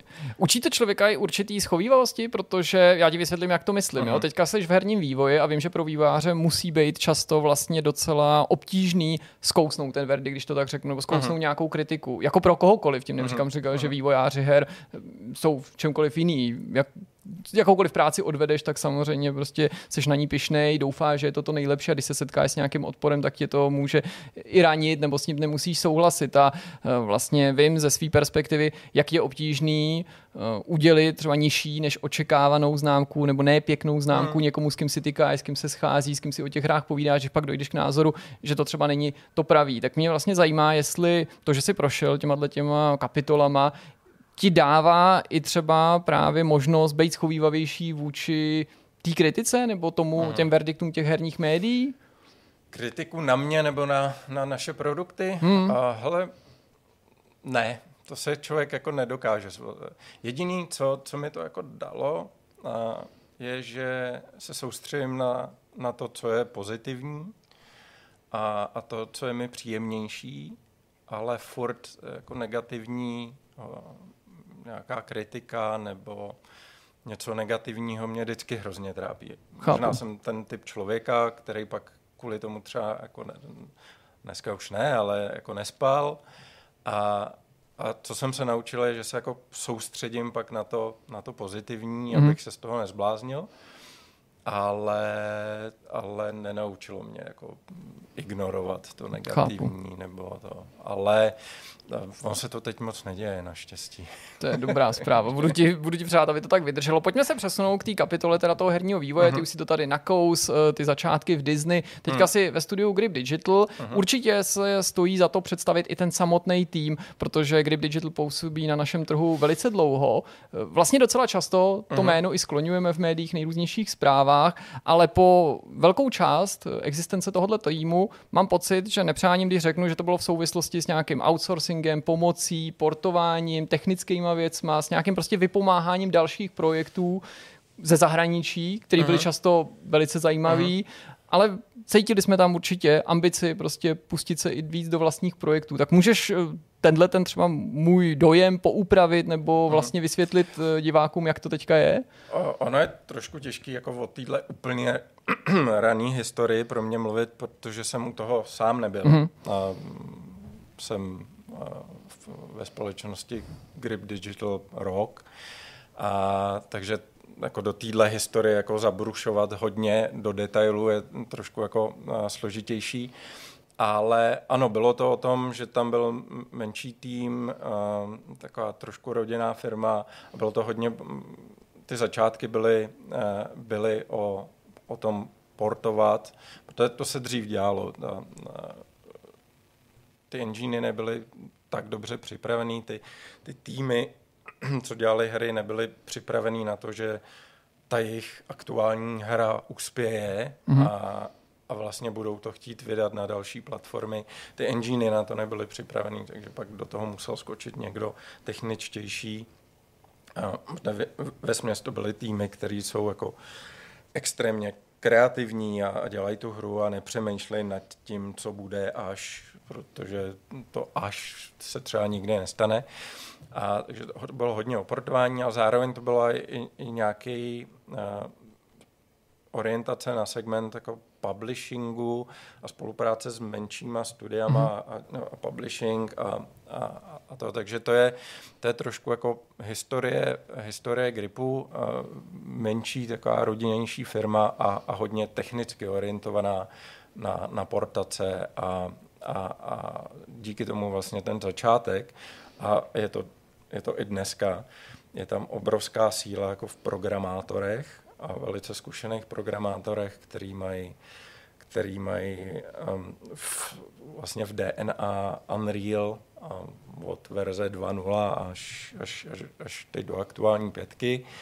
A to know-how a toho, jak fungují konzole, jak funguje submission proces, jak fungují technické limitace a jak je řešit, buď to v proprietárním engineu nebo v tom Unrealu. Jasně. Tak to tam je díky historii, ale to už jako není ta orientace Gripu, který je dneska, a nebo bude za rok, za 2, za 3. Než se dostaneme teda úplně k té žhavé současnosti a k budoucnosti, souvisí právě tvůj příchod do Gripu i s touhletou změnou teda té orientace, s tím nějakým novým nastavením a s tou budoucností? Můžeš o tom říct víc? Ano, je to přesně tak, protože když jsem nastupoval, tak je to přesně, jak jsem říkal. Bylo tam něco kolem 80 lidí, možná i míň, a drtivá většina programátoři a přesně jako zakázkový vývoj orientovaný historicky na portace a v poslední době i na přímou spolupráci s externíma studiama zahraničníma. Moc se jako neorientujeme na český a ten můj příchod byl právě v tom, a proto jsem tam i přišel, proto jsem se bavil s majitelema o tom, co uděláme, jak to uděláme a proč, je, že my chceme tu obrovský know-how a obrovskou sílu naše a důvod, proč máme tak skvělou reputaci jako Grip Digital u partnerů a externích studií, tak chceme rozšířit tu kreativní část, která tam je, i art, i design tam je. A jsou tam malí core týmy šikovných lidí, ale není to dostatečně silný na to, aby jsme byli schopni ještě obhospodařit někoho externě. Je to čistě čistě postavený jenom na interní projekt. Mm-hmm. Tam můžeme se bavit ještě jako o detailech toho, jak to máme vymyšlený, jaká je ta vize, ale ten art, ty kreativní týmy jsou tam jako podvyživený čistě fakt jenom na tu interní záležitost, interní hru. A tohle je něco, co chcem změnit a chcem se jako dostat do situace, kdy budeme schopni stejně tak kvalitně a s obrovským respektem, jako jsme schopni to dělat na té technické stránce, tak to chcem dělat na stránce jako komplexní hry. Mm-hmm. Že to do budoucna. A ono na tom, to co děláme teď, není nic špatného, naopak, je to úžasný a povím víc, ale chcem to rozšířit ještě o tom, že to nebude jenom o pomáhat vytahovat horký brambory v technických záležitostech, ale bude to o tom, že budeme dělat nový IPčko, nový díl nějakého IPčka, na který ten publisher nemá aktuálně tým. Mm-hmm. Ten hlad potom obsahuje teď naprosto enormní a asi dlouho bude, doufejme, musím zaklepat, tak je spousta jako příležitostí, opravdu obrovské množství příležitostí, ale je málo týmů, takže my chceme velice krátkého budoucna postavit vedle toho silného tech týmu programátorského ještě ty kreativní dáty dohromady, být schopný dělat na zakázku úplně komplet hry. 2,5 a dál hry, takže takováhle je naše jako vize hrozně jako v kostce. Jasně. Malý. No přímo si mi nahrál na další otázku. Zajímalo by mě, kolik vás teďka je a případně jaká je ta ambice do budoucna, kolik by vás mělo být, nebo kolik byste chtěli, aby vás bylo? Rosteme strašně rychle. Uvědomujeme si to riziko toho, kde jsme dneska. Protože dneska je nás něco kolem 120. Máme pobočku jak v Praze, tak v Brně. Přemýšlíme o dalších místech, dalších zemích a dalších možnostech. Možnosti jsou neomezené. Je to čistě jenom o tom najít ten správný kontakt, správný, komu se dá věřit a tak. A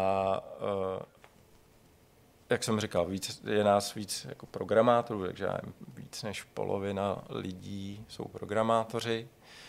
A art, design, něco málo testů, ale ty máme skutečně jako perfektní, kvalitní, který fungují, vědí celý ty procesy certifikací se všema platformama. A takže my jako ty jsou vždycky jako součástí na to, aby fungovaly pro lepší fungování nebo nechci říct produktivitu, to zní tak jako neosobně, ale aby byla efektivita naší práce a našich týmů větší, tak vždycky vlastně podporujou programátory, aby programátoři dostali ten problém na zlatém podnose a byli schopni ho odbavit co nejrychleji. To není nic horšího, než když programátor, který se pak motá 2-3 dny a hledá nějaký jako duchy úplně jako nikde, tak to je jako neefektivní. Takže. Jak obtížný je růst tady u nás v Česku ve smyslu tom personálním, a teď nejde mi o právě možnosti té firmy samotné, ale o ten trh, jak se tady hledají lidi, jak scháníte ty talenty, jak velký je to problém? Problém je tady obrovské množství kvalitních lidí a úžasných lidí na všech frontách. Možná to nejvíc jako pokulhává na designu jako takovým a to má nějaký důvody, můžeme se o nich víc povídat pak, ale na tom artu a hlavně na programování, na té straně toho programování Česká republika a Slovensko vlastně i Polsko a postsovětské republiky. Byť tam je to teď trošku složitější. Taky mám pár historek. A tak tam je to úžasný, speciálně fakt programátoři. Nevím, čím to je, nevím, jestli to je naše nějaká mentalita. Všechno jako najít řešení na cokoliv, ale kvalita programátorů z těchto regionů. A vím to, můžu srovnáváme, protože pracujeme i s tříáčkovýma studiama zahraničníma z Ameriky a z Anglie, tak ta kvalita těch lidí je enormní. Ta efektivita je daleko větší a jsou schopní si poradit jako sami s obrovským množstvím jako technických nějakých výzev a to. Takže hledáme, jak hledáme. Jak jsem říkal, tyhle regiony jsou plný kvalitních lidí, což je jako pozitivní. Negativní je, že to ví víc a víc firem, a teď nemyslím jenom herních, ale obecně technologických. Takže se určitě jako pereme jako s gigantama typu CA a Hewlett-Packard a Adobe a to, který samozřejmě tyhle regiony, možná i Microsoft, který tyhle regiony vnímají už dlouhodobě. Takže plus samozřejmě banky, jestli se budeme bavit o backendových programátorech, tak tam je jako obrovský tlak jako z bank a z bankovního sektoru na tyhle typy lidí. Ale zpátky úplně k tvý otázce, jak vlastně jako nabíráme lidi. Jdeme po školách, po vysokých školách, po matfizech, jdeme po artových školách a snažíme se absorbovat začátečníky nebo lidi, kteří jsou na začátku té cesty, ale mají nějakou vášeň. Mají vášeň pro hry, mají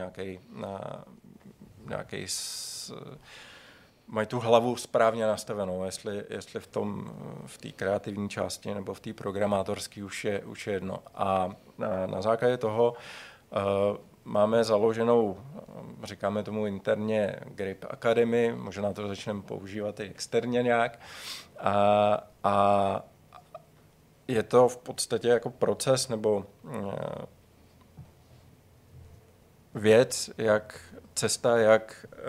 když vezmeme někoho, kdo je úplný začátečník, jenom si zkoušel něco doma a vlastně si vůbec nevěří a přitom ta realita je úplně jiná, tak ho absorbujeme k nám a dáme ho do akademie.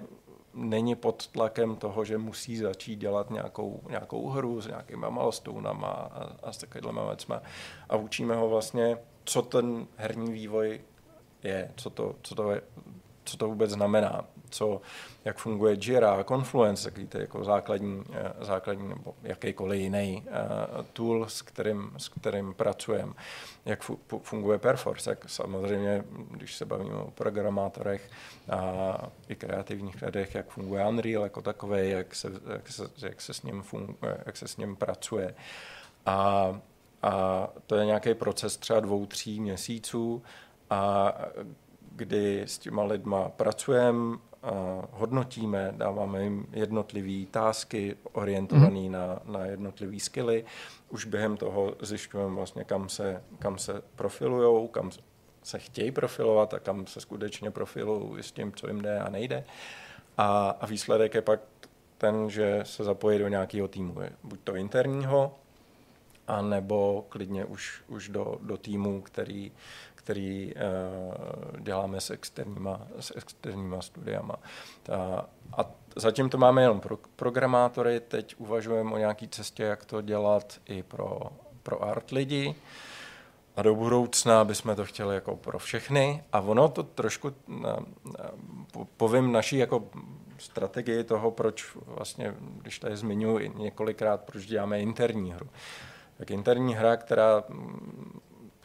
na který pracujeme asi už 5 let, příští rok ji chcem vydat do Early Accessu, tak my a zakladatelé i ten tým na tom o té hře nepřemýšlíme, jenom samozřejmě taky, protože člověk, když je jako do toho zapojený, tak chce tu hru mít co nejlepší, co nejzábavnější a tak. Tohle všechno tam je. Ale jako nadstavba k tomu je, že o tím nepřemýšlíme jako o věci, která má vyjít a má vydělat peníze, a když je vydělá, tak to bude dobrý, až je nevydělá, tak se zavře studio. My o tom přemýšlíme spíš jako o té akademii, protože my na téhle interní hře, když tam máme fungující týmy s nějakýma lídama a to, tak my velice jednoduše tam dokážeme zapojit začátečníky a začít po tom, co si projdou akademii a základníma návykama, a oni začnou fungovat s náma na hře a my je naučíme, co je to herní vývoj. Takže se nemusí vůbec bát k nám přijít, protože my tou cestou s nima projdeme a pak je to naučíme. A ta interní hra má dva důvody. Jeden je to, co jsem teď řekl, že to vlastně učení toho týmu a zkvalitňování toho týmu, a programátory a grafici a designéři, i vesměs vlastně i ta produkce a QA, zkvalitňování a naučení se toho procesu. Ale zároveň to máme i tak, protože my máme rozdělený naší firmu, a to je taky jako zase jako důvod toho, jak jsem říkal, nás 120 a bude nás víc, máme nějaký plány, že by nás mohlo být třeba 4x tolik za několik let. Tak jsme se jasně vědomí těch rizik, co tohle znamená. Tohle už je to nějaká hraniční velikost pro to, že se musí trošku jinak organizovat. A teď nejenom ten herní vývoj jako takový, ta část toho developmentu, ale zároveň s tím i nějaký back office a všechno okolo. Tohle si všechno jako uvědomujeme, proto my máme trošku výhodu toho interního projektu a zároveň těch externích spoluprácí s tříáčkovými studiama v tom, že my jsme si teď nastavili tu organizaci, jenom samozřejmě máme tam nějakou strukturu, jako organizační strukturu, jako klasickou, jako je všude, to není nic specifického, ale zároveň máme strukturu jako projektovou. Mm-hmm. A ta projektová struktura je jako úžasná v tom, že nám dává jako volnost v tom, že my tam můžeme ty lidi, když chtějí, přesouvat. Takže když máme interní hru a někdo je unavený z programátorů, z nekonečných iterací s designérama, to se stává, tak si může jít odpočinout v úvozovkách k nějakému technickému, k nějaký technický výzvě, k něčemu, co je víc exaktní, trošku jako funguje třeba i jako waterfall, protože tam všechno jako líp naplánovaný, protože dělá technickou věc, hledá nějaký performance issue v něčem a to. A naopak, když je jako někdo tady těma technickýma věcma nebo ujíčkem, jako úplně jako už ne, chtěl bych zkusit něco jiného, tak se může zase dát do toho interního projektu. A není to úplně častý, ale stává se to. A tohle je jako obrovská výhoda a ten druhý důvod toho interního projektu, že nám vlastně neodcházejí lidi. Protože když odejdou seniori z nějakého studia, tak je to vždycky potom, že už je unavený tou aktuální věcí. Tím aktuálním projektem, a teď jestli je to zbraň nebo meč, anebo anebo trak, to je jako úplně jedno, ale když se to jako opakuje se to několik let, tak to pak může být jako pro člověka trošku jako otravný. A tohleto my se jako snažíme tou strukturou a tím, že máme víc, ale menších projektů, tak se snažíme to rozbít. A vždycky je to jako ten důvod toho, proč budeme mít vždycky interní projekt. I když ho příští rok vydáme, tak už startujeme nový interní projekt. On je to i trošku učit se, ale zároveň jako vlastně ty naše projekty, stejně jako si nějaký grafik dělá portfolio a animátor si dělá portfolio, tak my si děláme taky portfolio. Ty interní projekty jsou naše portfolio, aby zákazník viděl, co umíme. No pojďme si o nich něco říct, my jsme se toho tady už párkrát dotkli, nebo ty během toho povídání. Jedna z těch mých otázek právě směřovala k tomu, jestli se vlastně bavíme o jednom projektu, protože jsem pochopil, že jeden je ve vývoji díl a pak to právě znělo, jako že ten další je něco čerstvějšího, to když si mluvil o té nějaký značce, kterou vám někdo svěřil. Já chápu, že prostě tady nemůže dojít k nějakému monumentálnímu odhalení. Přesto můžeš něco teda málo, aspoň z té budoucnosti naznačit. Už ten časový horizont byl mimochodem zajímavý. Určitě můžu říct, abych jako neházel jenom tříáčkový studia, tak určitě jako můžu říct to, že spolupracujeme s firmami, jako je Sumo Digital, nebo Funcom, nebo nějaký studia, které jsou pod tím deštníkem Microsoft studií. Jsou samý zajímavý střípky, když řekneš třeba Funcom, tak jedním dechem musím dodat Duna. Bohužel dál jako už nemůžu, protože nějaký smlouvy. A aktuálně máme rozdělaných a funkčních 6 projektů, a jeden interní a 5 externích. S velikostí týmu od 5 do 20 lidí, ten interní je teda mnohem větší, to je asi půlka firmy, ale ty externí nějaký takovýhle scale. A je tam jako mix všeho. Děláme na hře, která děláme jenom na tříáčkových hrách, protože, jak jsem říkal, ten hlad potom obsahuje teď obrovský. Takže si můžeme vybírat, když nechcem dělat něco, co vidíme, že se v tom budeme trápit, sami se budeme učit a nebudeme tak efektivní, tak to rovnou odmítneme, protože víme, že tady máme jako na stole jako další tři možnosti a ty jsou pro nás efektivnější a uděláme si tam lepší renomé, tak nemá smysl jako nedělat tohle, takže si vybíráme si jak na základě jako lidí, co chtějí a na základě toho, kam my se chceme jako posouvat.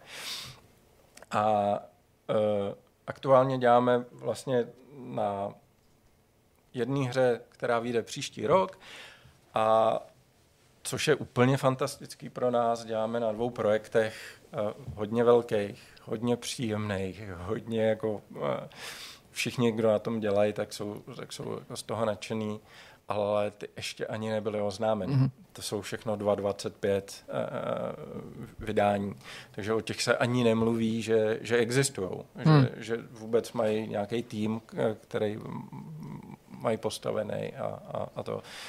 Tam u jednoho z nich jsme dokonce teď opustili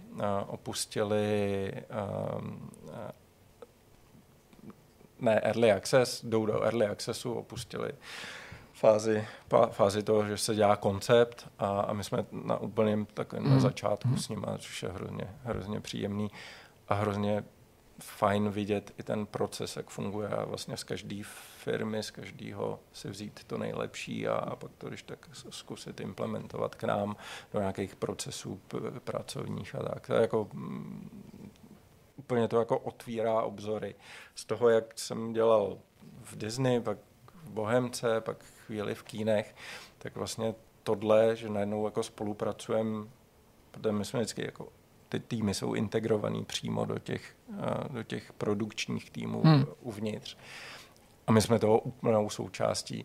Tak je hrozně příjemný jako koukat po best practices z čehokoliv. Mm-hmm.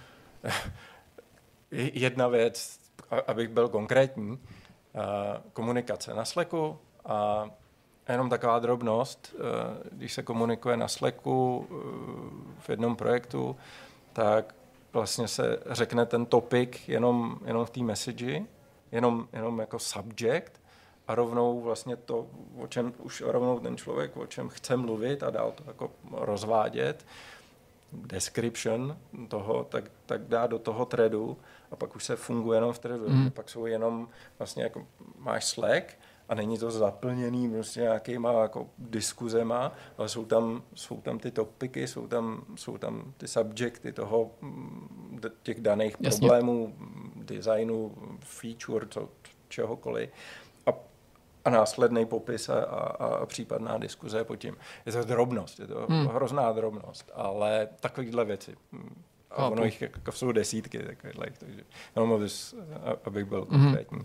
Je něco samým závěrem, co tady nezaznělo, co si říkáš, nebo když se schystal na tenhle ten rozhovor, že bys rád, aby tady si mohl tlumočit našim divákům nějaká buď zajímavost, nebo nějaký vzkaz, nebo cokoliv? Ani mě nic nenapadá, jenom aby se lidi nebáli jít do vývoje her, když mají tu vášeň v sobě, protože pro nás není nic víc podstatného. A teď je to úplně jedno, jestli je to role producenta, nebo programátora, nebo grafika, designéra. A vždycky primárně koukáme potom, když je to junior, jestli má tu vášeň pro hry, jestli miluje hry, protože všechno ostatní ho naučíme. Všechno ostatní každý musí někde začít. Samozřejmě jako jsou nějaké cesty, hodně se jako začíná přes QA a pak se z QA pokračuje dál a hodně do produkce nebo do designu, ale i do programátorů a do artu. Máme takové zkušenosti i teď aktuálně u nás, ale aby se lidi nebáli to zkusit. Maximálně může to studio odmítnout a teď chci mluvit obecně, nejenom o nás. My na to máme proces, jak tyhle lidi integrovat a naučit je vyvíjet hry. Já myslím, že tohle je moc pěkná tečka za tím příjemným povídáním. Ještě jednou moc krát díky, že jsi přijal pozvání k tomu rozhovoru. Bylo to super a samozřejmě budeme vám držet palce a zároveň bedlivě sledovat nejen my tady na Vortexu, ale určitě i naši diváci a čtenáři, co za oznámení nebo novinky z vaší strany přijde. Díky moc. Super. Díky. Tak jo, a my jdeme na další téma. Jsme na konci, čeká nás závěrečný myšmaš a Honza se mimo záznam jako první přihlásil o slovo s tím, že něco zažil, čet, viděl, možná bude doporučovat, pojď. Tak. A ty jsi nic nezažil za ten týden? Zažil jsem spoustu věcí. Tak zrušujících, zajímavých. Perfektních věcí, ale já si je šetřím, já to nechci vypálit na začátek.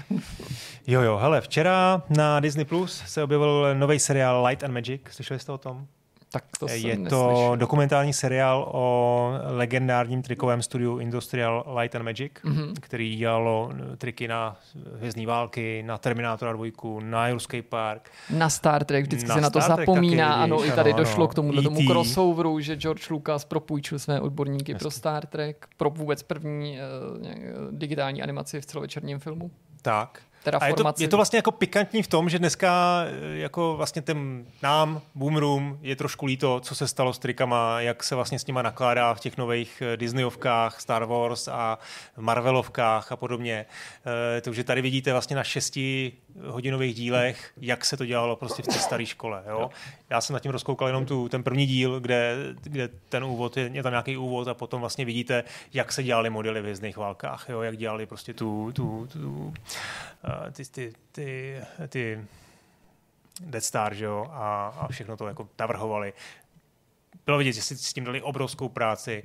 Mimochodem podobný dokument je i o tom Zemanově filmu Cesta do pravěku. Ten má vůbec všechny ty na YouTube triky, jako si můžete prostě pustit, jak ty triky jako vznikaly. To je taky neuvěřitelný, ale tohle je fakt jako příjemný boomerský seriál, který vás provede tím, jak se dělají triky do 90kových filmů. Já se na to těším, zatím jsem říkal u toho prvního dílu, těším se na ty pokročilejší věci, Jurassic Park, Terminátor, Dávat do minulosti, myslím, tam taky má být.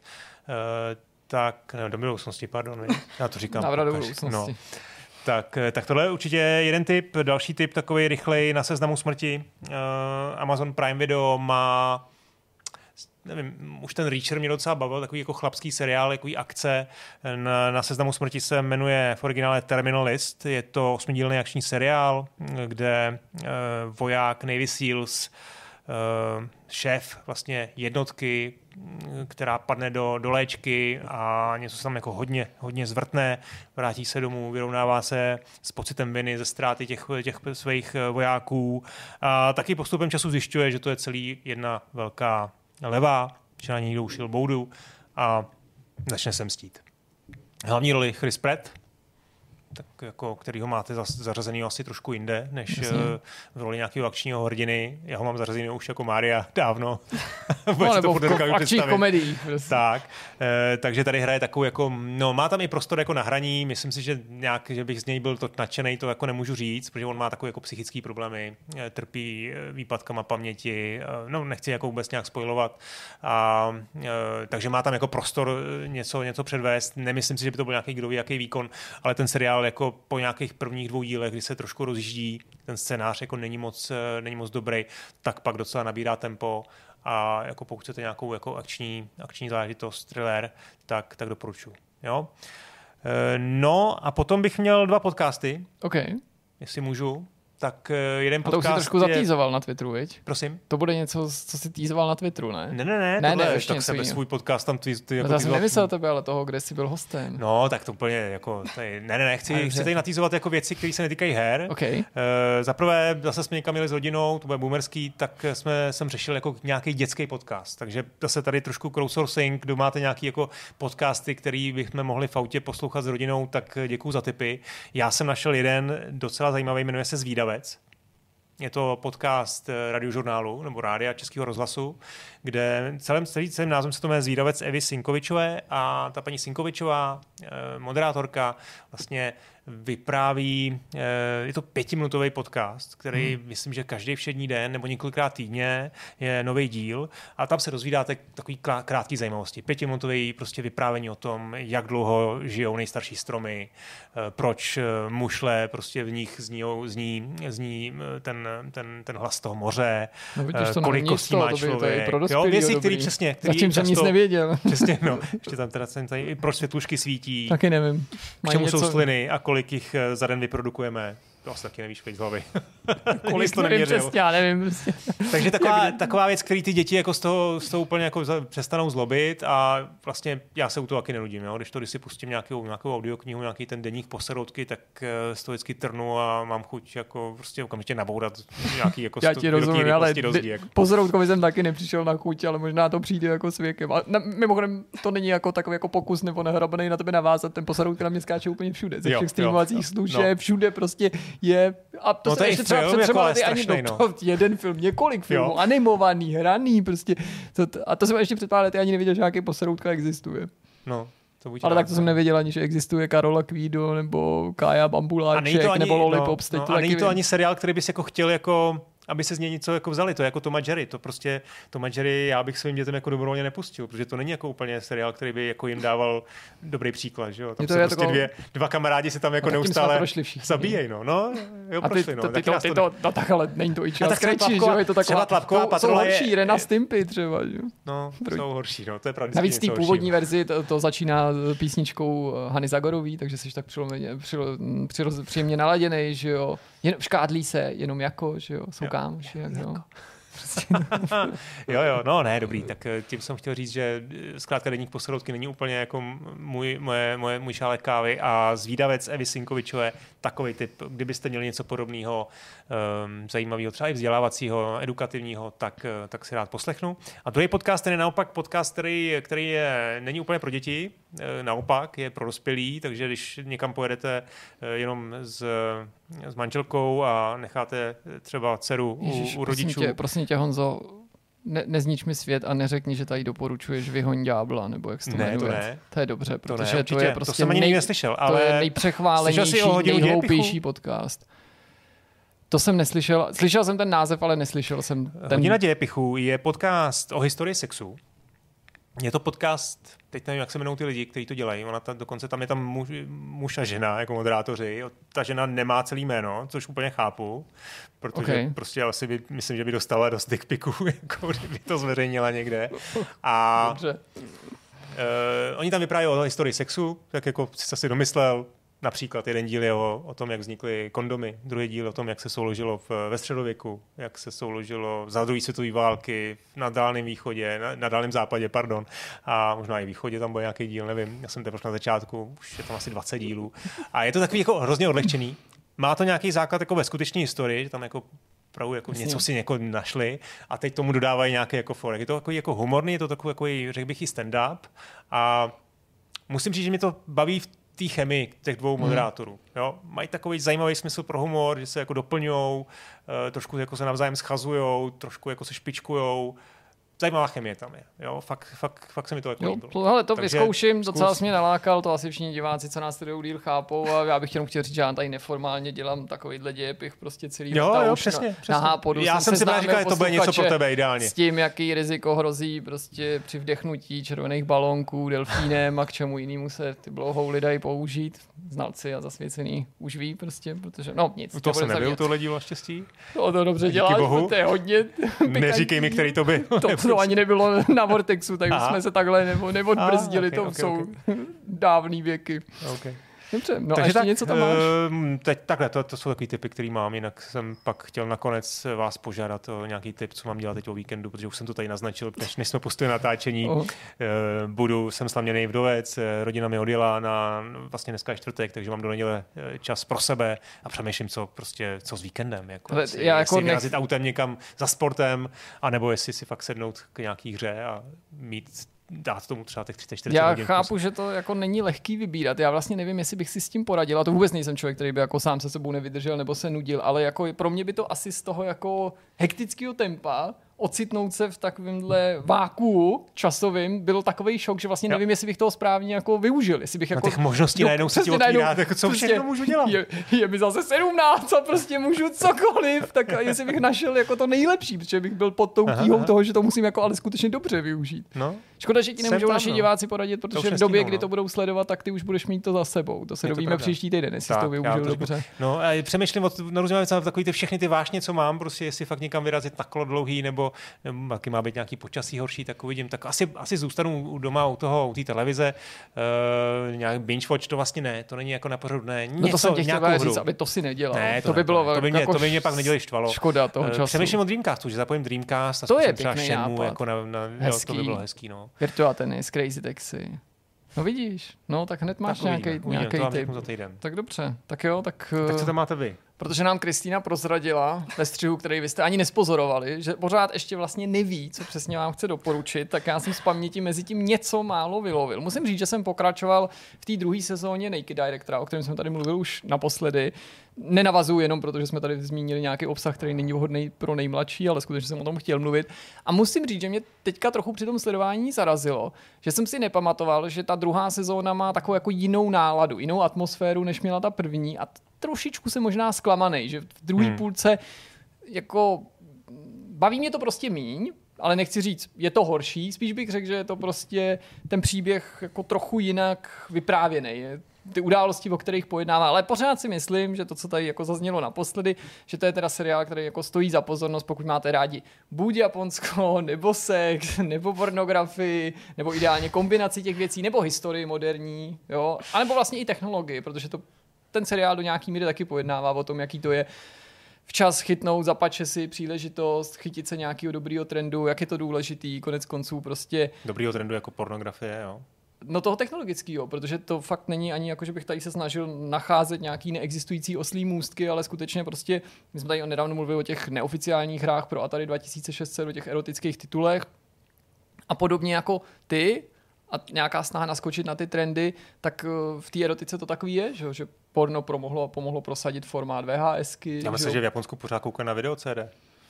V Japonsku ne, ale mimochodem v jihovýchodní Asii jsou země, kde tedy jako nelegálně, ale furt vycházeli ještě relativně nedávno, a možná dokonce ještě dneska to nevím, ale relativně nedávno na tomto formátu těch video CDček, což je teda věc, na který vyšlo v češtině pár filmů, já mám doma 3 Hoříšky pro popelku, jsou na 2 CDčkách. A prostě ti to jako řekne od...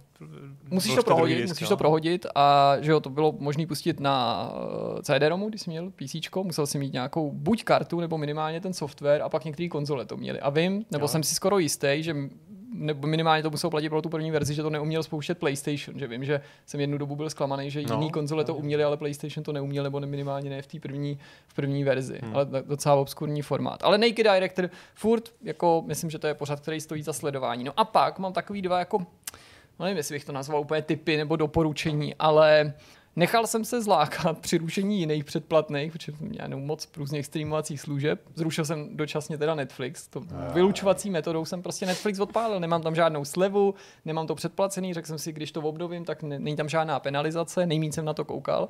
Ale jako na potvoru jsem se nechal zlákat. A kde já jsem to viděl? No někdo mě upozornil, něco nebo internet, že na Vojo je dokument, ale v tu chvíli jsem věřil tomu, že to je dokument, který se jmenuje Johnny Depp versus Amber Heard, o tom soudním jako procesu, ale i o tom vztahu. Prosím tě, tenhle ten dokument byla jako prach sprostá, taková ta televizní, jako něco jako Entertainment Weekly nebo Entertainment Tonight, nebo jak se to jmenou pořady, taková jako repka, jako trochu delší, 40, možná 45 minutová, která byla proložená zjevně těma původní, nebo nebyla proložená, ale byla připravená takový ty nejrůznější americký komerční bloky, každých 10 sekund, prostě 10 minut break, jo, kdy ti opakujou furt do kolečka, co uvidíš teďka, za chvíli uvidíte, tam nebylo vůbec nic, já jsem se nechal úplně nabejtit, ale co mě třeba zarazilo, teda zarazilo, jako překvapilo, pokud se mýlím, tak mě opravte, když tak, ale já mám pocit, že tam se někdo vyřádil víc na tom dabingu, než na tom původním dokumentu, protože to má český dabing, to samozřejmě je zajímavý, a to Depa, tam dabuje jeden z jeho hlasů. Nebo teda jako hlas, který ho předpokládám teda. Klidně si to zatím najdi na dubbing form, zatím se tady dobře, budu básnit, ale prostě... Já bych to řekl, to není jako, tak jako ale nevím že to. Bude teda on. Takže prostě mě překvapilo, že když tam ten Depp mluvil, takže mluvil nějakým jako z těch povědomých hlasů, který znám. No ale jinak jako to nemůžu doporučit, že jo? Když jsem si uvědomil, že jsem si to předplatil, to Vojo na měsíc, je to on, jo? Tak dobrý.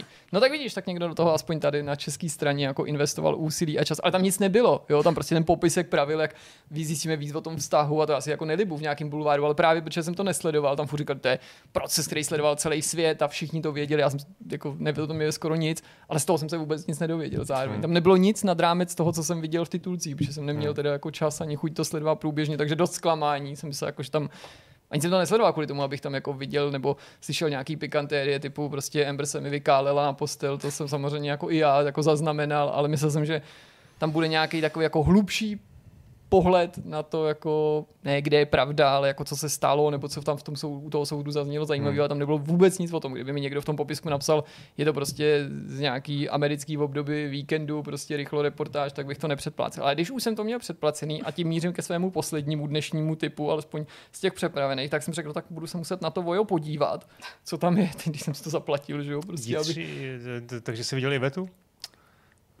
Jitřní záři? To mi tady pouštěl Zdeněk, když to bylo nový, jako při obědě, prostě, protože ten si Vojo předplácí kvůli něčemu, na co kouká, takže, ale viděl jsem. Ten má hrnec a ještě si předplácí Vojo, ale to už jako začíná mít jako... Prostě car prostě má hrnec, má Vojo, prostě, má všechno ten kluk, ale prostě hrnci se neposmíváme, jo. Našla se spousta diváků, který ten hrnec chválili, takže nic proti hrnci.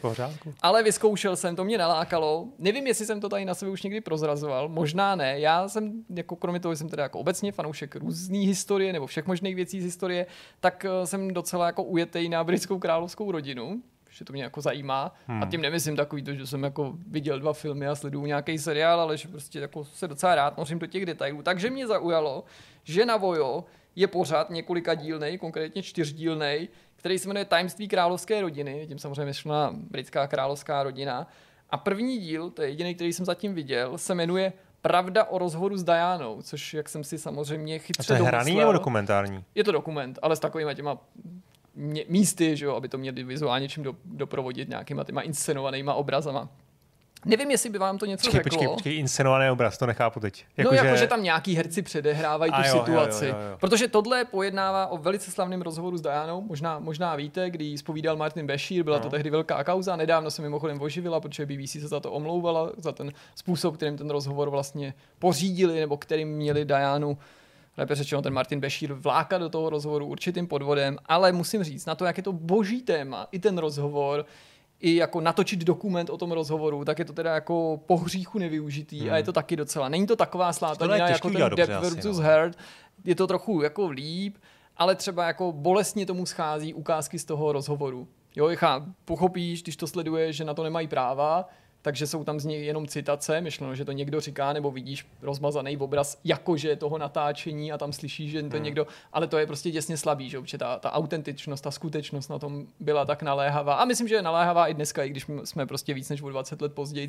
a ty skutečnosti už dneska znáš, tak to mě trochu mrzelo, že to nevytěžili, ale byla tam jako cítit jistá snaha ze strany těch autorů prostě jako vysvětlit těm lidem, jak se vlastně relativně neznámému novináři podařilo ten rozhovor získat, jak se vlichotil do přízně podle jejich výkladu, teda nejen Dianě, ale jejímu bratrovi, tomu Charlesi Spencerovi, přes nějž se měl dostat k ní, za jakých okolností ona ty věci řekla.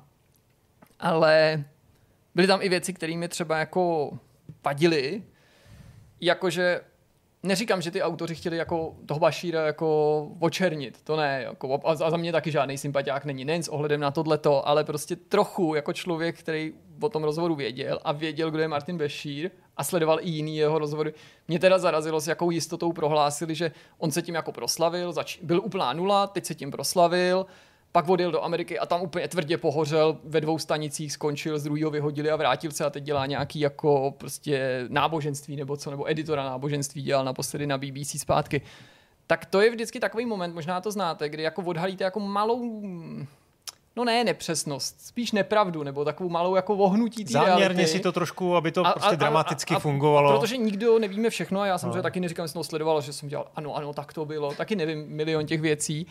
Tak to tobě naruší tu důvěru k tomu zbytku toho pořadu. A já teda konkrétně tohle jsem říkal, no ty vole, to teda jako jste se s tím nemazali vzhledem k tomu, že on měl pár dalších zářezů, které teda byly podobně kontroverzní, ale velice významný, že jo? Mezi ty nejvýznamnější patří rozhovor s Michaelem Jacksonem, že jo? Který začíná v tom přátelském duchu a končí tím, že Jackson je tam celý jako vyjevený z toho, že on tam na něj dost jako tlačí a takový, ale pustil si ho extrémně do soukromí. Nevím, jestli si ten rozhovor pamatujete, ale byla to tehdy taky jako velká věc, takže bych jako byl docela daleko tvrzení, že se jako jenom lstí dostal k jednomu rozhovoru a pak jako úplně pohořel a byl trapnej do konce své kariéry, protože minimálně se na to snažil nějakým způsobem navázat. Ale nemůžu vám to jednoznačně doporučit, stojí to za pozornost, ale možná spíš než ten dokument o tom rozhovoru bych vám doporučil, abyste si pustili ten původní rozhovor, pokud je naklázení někde na YouTube, to by mohlo být, někde na internetu, nevím, já ho taky neviděl teďka někdy, nebo že bych si ho připomínal, a něco si o tom přečetli, jo, klidně prostě se snadno dohledatelných zdrojů jako na Wikipedii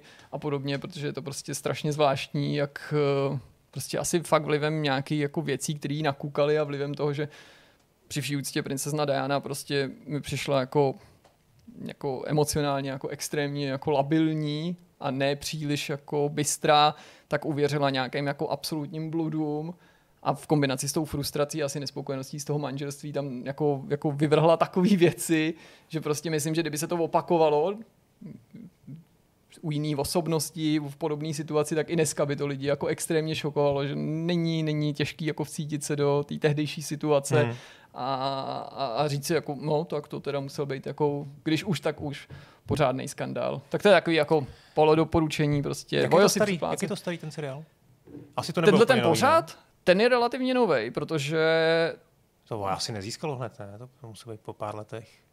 No ne, ten rozhovor s tou Dianou je starý samozřejmě, ten je jako z půlky 90.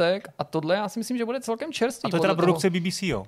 No to právě není, protože to by to tam určitě měli. Já to zkusím najít, Tajemství královské rodiny. Já jako nevím, jaký to je rok. Já jenom mezi tím teda řeknu, že mě to teda jako fakt cíleně nezajímá, že se tomu jako vyhybám, ale... Jako těm královským povídačkám nebo no, tak třeba jako Korunu. Tu jako jo, si chci pustit třeba. Zrovna tam teda poslední série, myslím, že 4. série už. Z loňska by to mělo být. Tak už tam, jo, tak to není tak tady. Tak a jenom jsem v poslední době zaznamenal, že těch projektů je strašně moc. Kromě toho, že myslím, že to nakoplo hodně, právě popularita té koruny a podobně. I nějaký Spencer se to jmenuje, myslím, nějaký jako hranej film, kde... No to je víc, že jo, prostě jasně. Je hranej jako a jeden je takový jako artovej. No, ono se to nějakou dobu chystalo, to je zase daný tím, že koruna to určitě popularizovala znovu, jako do jistý míry a vůbec dění i okolo, že jo, Harryho a tak dál, ale než se ty filmy dotáhnou do kin nebo do televize, takže jo, máš pravdu, je toho víc, ale... jako jsou tam propastní rozdíly. Chápu, že to asi není nikoho nešikuje, ale že některé ty věci jsou jako opravdu odpad, jako blbosti, že se to nedrží ani reality, úplně cítíš, jako, že to je celý předělaný na nějakou soap. A pak jsou věci, které samozřejmě jasně, že nejsou 100% pravdivý, protože pracujeme jako s extrémně zákulisníma informacema, ale prostě třeba ten film s Helen Mirren, jehož jméno jsem samozřejmě zapomněl, je skvělej, že jo, díky skvělému obsazení, ale já to zkusím v rychlosti najít, nechápu, jak jsem to mohl zapomenout, jak se to jmenuje a není to tak dlouho, co jsem na to koukal. Teď se mi to tady vyobrazilo, jenom aby se mi to zmizelo. Královna, to jsem si mohl vzpomenout. Tak to je třeba jako dobrý film, jo? Neříkám, že je to prostě echt 100% podle pravdy a uvědomuji si, že tady často říkám, že když historický film není podle pravdy, tak je to dost na závadu, nicméně tady je to tak podle pravdy, jak asi se to podaří jako vyzdrojovat, když to tak řeknu, protože se tady bavíme o tom, co si řekl prostě, co řekl Filip prostě Betině někde v ložnici prostě... večer. Jo, jakože prostě jo. To asi nebude úplně dobře zmapovaný. To no. Jo, rozumím. No, tak to jsem já a je to na tobě, Kristýno. A počkej, budeš to dokoukávat, nebo na to vykašleš? No, možná ty další ještě zkusím, ale jako... Hele, já ti můžu ještě říct na rozloučenou, co tam byly bývající epizody by mi nabízely, nebo potenciálně našim divákům, tak pravdu zdánu. Politika, moc a premiéři, obecnej titulek, nevím, co ten díl slibuje, Láska, čest a koruna, tak to bude zřejmě o Alžbětě, nebo prostě o tom to vztahu. Vlastně. A pak to čtvrtý, no a to bych já nikdy neklik jako první, protože to právě pro mě zavání tou bulvarizací a tou hledání té senzace, jsme špion v paláci. Ale možná je to příběh jako někoho skutečného, kdo nějaký informace vynášel a pak by to paradoxně mohlo být i zajímavý. Hezky. Tak jak vidím, ježiš, už jsem to pustil, ne, já to nechci pouštět, pardon. Ježiš, nelegálně tady vysíláme kus z voja. Prostě. No nic, tak to je všechno. Takže je to na mě, jo? Ano, je to na tobě. Je to na mě, no. Tak jak jsi zmiňoval, že jsi zrušil Netflix, tak jako u mě je to takový zajímavý, protože teda Netflix teď v současnosti jako nepředplácím, ten už mám jako zrušený delší dobu. Ale platím teda HBO a platím Disney. A na tom je vtipné právě to, že to platím v podstatě všem ostatním a já jsem jako odtamtud neviděla za poslední měsíc, no vlastně skoro nic, viděla jsem všeho všude jeden seriál a jeden film.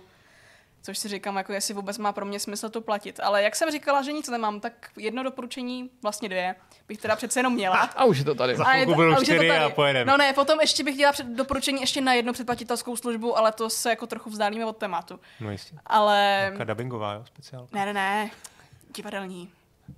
No tak to jsem taky zkoušel, když byl covid, ale jako Dramox, no. Nechytlo ti divadlo?